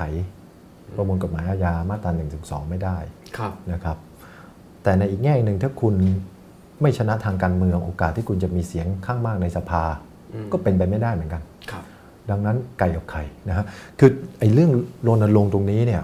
อย่างที่ผมบอกเมื่อสักครู่ มันขึ้นอยู่กับการทำงานของพวกเราครับเราทำงานหนักหรือเปล่าอืมเรารณรงค์หนักพอหรือเปล่า เราชี้แจงเราอธิบายหนักพอหรือเปล่าครับนะครับ ยังต้องทำความเข้าใจยังต้องอะไรเรื่องนู้นอีกเยอะมาก นะฮะแน่นอนที่สุดถ้าแรงกดดันทางสังคม คือมันมีสองอย่าง ถ้าแรงกดดันทางสังคมไม่มากพอครับคุณก็ต้องมี 251 เสียงครับใช่ไหมฮะครับใช่ไหมฮะแต่ยังมีสวอีกนะมี 251 ไม่พอยังมีสโอวเคอีกคือถึงบอกคุณก็ต้องมีแรงกดดันทางสังคมที่มันเยอะพอครับจริงๆอะนะครับอืมสองคำถามสุดท้ายครับสำหรับเรื่องวัคซีน สมมติถ้ามีคนฉีดแล้วแพ้รุนแรงหรือเสียชีวิต ถ้าให้คุณธนาธรประเมินคิดว่าภาครัฐมีแผนพร้อมรับมือกับเรื่องนี้แล้วหรือยังครับ มีความเป็นไปได้ มีความเป็นไปได้ที่จะมีคนแพ้วัคซีนหรือว่าเอ่อเสียชีวิตจากวัคซีนนะครับ หลายประเทศก็เห็นแล้วนะครับต่างประเทศก็มีฉีดต่างประเทศก็มีแล้วนะครับเอ่อแล้วผมไม่แน่ใจว่ารัฐบาลจะรับมือยังไง เพราะอย่างที่บอกนะครับ เราซื้อตรงกับ AstraZeneca แต่ผู้ผลิตคือบริษัทสยามไบโอไซเอนซ์นะครับซึ่งก็ต้องพูดกันตรงๆว่าผู้ถือหุ้นของบริษัทสยามไบโอไซเอนซ์ก็คือในหลวงรัชกาลที่ 10 ถือหุ้นตรงครับนะครับซึ่งเอ่อผมได้พูดไปแล้วในรายการไลฟ์นะครับว่าการที่คุณประยุทธ์นะครับออกมาเอ่อรับรับรองดีลนี้ให้มันเกิดขึ้นเนี่ยมันมัน ความรับผิดชอบมันใหญ่มาก ถ้าเกิดว่าครับมีความผิดพลาดในด้านวัคซีนอย่างใดอย่างหนึ่งอืมคุณประยุทธ์จะรับผิดชอบไหวหรือเปล่าอืมนะครับก็เป็นคำถามทิ้งไว้ก็คงต้องคอยดูกันครับผมอืมคือถ้ามันเป็นบริษัทเอกชนที่ถือหุ้นโดยบุคคลธรรมดาทั่วไปครับบริษัทนั้นอาจจะต้องมีความรับผิดระดับหนึ่งใช่ไหมใช่แต่พอใช่แบบนี้ก็เลยก็ไม่ไม่รู้รู้จะยังไงใช่เออไม่รู้เลยคิดไม่ออกกันคำถามคือต่อไปดีกว่าคือคืออ่าคือผมต้องเรียนนิดหนึ่งครับ ก่อนหน้านี้ถ้าผู้ถือหุ้นยังเป็นสำนักงานทรัพย์สินส่วนพระมหากษัตริย์ครับอย่างน้อยที่สุดมันยังมีองค์กรที่ครับเป็นนิติบุคคลมารับผิดรับชอบครับ ตอนนี้ก็งงๆอยู่ครับครับคำถามสุดท้ายจากทางบ้านครับผม คณะก้าวหน้ามีแนวทางอย่างไรกับการทำงานเชิงความคิดกับคนรุ่นใหม่ ที่มีการขยายตัวตลอดเวลาครับครับต้องบอกว่าปีพศ 2563 เรามึนๆอยู่ช่วงหนึ่ง นะคครัรับบคือตอนถูกยุบพักปุ๊บมันก็มึครันบเฮ้ยทำอะไรต้องทำอะไรมันมันไม่ได้จัดการไม่ได้เตรียมไม่ได้เตรียมกระบวนการรองรับอะไรไว้ที่เป็นรูปธรรมมากไม่คิดว่าจะถูกแล้วเจอโควิดอีกเจออ่าโควิดอีกมันก็อะไรมาทำให้กว่าจะเปิดโควิด เข้ามาก็ถ้าผมจำไม่ผิดก็ประมาณอะไรกรกฎาป่ะครับครับใช่ไหมมิถุนากรกฎากรกฎาประมาณช่วงนั้นใช่ไหมครับแล้วก็พอเปิดโควิดปุ๊บก็มาเจอเลือกตั้งท้องถิ่นทันทีเลือกตั้งอบจนะครับปีนี้อย่างที่ผมเรียนไปเมื่อสักครู่ อาจารย์ปิยบุตรครับเพื่อนร่วมงานของผมก็จะถอยหลังหนึ่งก้าวอืมจากการเมืองท้องถิ่นครับเพื่อไปให้เวลาเต็มที่กับการทำงานทางความคิดครับและแน่นอนที่สุดกลุ่มคนรุ่นใหม่ ที่เพิ่งจะเรียนจบไปทำงานอยู่ในวิชาชีพต่างๆ กลุ่มคนที่กำลังเรียนอยู่นะครับเอ่อก็จะเป็นกลุ่มคนที่เราอยากจะทำงานอืมทางความคิดด้วยครับเราคงจะได้เห็นบทบาทของอาจารย์ปิยบุตรมากขึ้นอืมในเรื่องตรงนี้ครับผม ก็มีพอมีแนวทางอยู่นะครับ แต่ก็ครับดูเป็นงานที่เหนื่อย แล้วก็ดูเป็นงานที่งานใหญ่ครับงานใหญ่งานใหญ่ แต่เด็กๆเดี๋ยวนี้เขาก็คิดอะไรไปกันเยอะแยะนะใช่ใช่ไม่ไม่ต้องใช่ไม่ต้องไปสอนอะไรเขามากใช่ใช่ใช่สอนเขามากแล้วเขาด่าอีกว่าเราไม่รู้จริงนะคครับรับผมอ่าคำถามจากบ้านหมดแล้วเนาะครับผมครับผมขออนุญาตคำถามสุดท้ายครับให้คุณธนาธรอ่าปิด ปิดท้ายสักหน่อยหนึ่งนะครับก็เราก็ถือว่าวันอวันวันออนวันก็เป็นรายการที่มีโอกาสดีที่ได้คุยกับคุณธนาธรเรื่อยๆนะครับตั้งแต่ช่วงก่อนจะเกิดขึ้นของพรรคอนาคตใหม่ วันนั้นที่มานี่ยังยังไม่มีชื่อครับแต่ว่ามีไอเดียแล้วนะครับแล้วก็หลังเลือกตั้งใหญ่ครั้งที่แล้วก็ได้คุยกันรวมถึงครั้งนี้อืมวันนั้นถึงวันนี้เนี่ยสองปีกว่าๆเนี่ยประเทศไทยก็เปลี่ยนไปมากจริงๆนะครับอืมอ่าอาจจะไม่ได้เปลี่ยนเพราะน้ำมือของพรรคอนาคตใหม่อย่างเดียว แต่ว่าก็มีหลายปัจจัยนะครับอ่าคุณธนาธรมอง ภาพการเมืองที่เปลี่ยนไปอย่างไร มองว่ามันเป็นอ่าความสำเร็จส่วนหนึ่งมาจากการที่เราลงมือทำมีพักนี้เกิดขึ้นมา แล้วก็ส่งกระแสต่อหรือเปล่า หรือว่ามันเป็นภาพที่ยังไงเสียมันก็จะมาถึงวันนี้ไม่ว่าจะมีเราหรือไม่มีเราก็ตามอืมคงจะตอบยากนะครับครับคงจะตอบยาก แต่พวกเราภูมิใจที่ได้เป็นส่วนหนึ่งของการรณรงค์ให้ประเทศไทยมาถึงจุดนี้นะครับ เรามีความภาคภูมิใจตรงนั้น นะฮะมันตอบไม่ได้หรอกว่าเป็นผลงานของใครเท่าไหร่บ้างนะคครัรับบมันไม่ใช่วิทยาศาสตร์ขนาดนั้นครับนะครับ แต่ถ้าจะบอกว่าพวกเราไม่มีส่วนเลยก็คงจะไม่ได้เช่นกัน ผมก็คิดว่าพวกเราก็ได้พยายามทำสุดตัวที่พวกเราทำได้นะครับแล้ว ผมคิดว่าตรงนั้นไม่เป็นไรไม่จำเป็นจะต้องมา ไม่จำเป็นจะต้องมาไอ้ถกเถียงกัน ว่าใครทำอะไรไปเยอะเท่าไหร่นะครับ ผมคิดว่าทุกคนกล้าหาญ สิ่งที่พวกเราจะเดินต่อไป ควรจะเดินต่อไปก็คือให้กำลังใจกันละกัน ยืนหยัดอยู่เคียงข้างกันละกัน นี่เป็นเวลาที่เราจะต้องเห็นเรื่องส่วนรวมมาก่อนอีโก้ส่วนตัวครับอนาคตของประเทศ ยังสาหัสมากนะครับเป็นเวลาที่คนที่เชื่อมั่นในคุณค่าของมนุษย์ ว่าคนทุกคนมีคุณค่ามีความสวยงาม มีสิทธิทางการเมืองเสมอกัน จะต้องทำงานร่วมกันทำงานให้หนัก เพื่อผลักดันสังคมไทยให้ไปถึงตรงนั้นครับนะครับ เราอยากจะเห็นการเป็นน้ำหนึ่งใจเดียวกัน ในการเคลื่อนไหวในการทำงาน และนั่นคือสิ่งที่พวกเราอยากจะทำและพวกเราจะทำให้ดีที่สุดในปีพศ 2564 ครับครับผมขอบคุณครับเราก็พวกเราทุกคนก็ติดตามการเมืองไทยในปี 64 ไปด้วยกันนะครับ มีเลือกตั้งท้องถิ่นแน่นอน หลายระดับนะครับ มีการชุมนุมทางการเมือง มีแน่นอนมีขึ้นเรื่อยๆ มีแล้วแล้วเดี๋ยวก็จะมีอีกนะครับแล้วก็มีกระบวนการมีอภิปรายไม่ไว้วางใจ มีกระบวนการแก้ไขรัฐธรรมนูญ มีการเลือกตั้งสสรมีการทำประชามติมีอะไรเยอะมากนะครับก็คงมีอะไรต้องคุยกัน แล้วก็หวังว่าสักปีหนึ่งปี 65 นะครับเราก็อาจจะได้กลับมาทบทวนกันอีกสักครั้งหนึ่งนะครับว่าผ่านอะไรมาบ้าง แล้วสังคมขยับไปมากน้อยขนาดไหนแบบนี้อีกเช่นกันนะครับ รายการวันโอวันวันออนวันนะครับ ก็จะกลับมา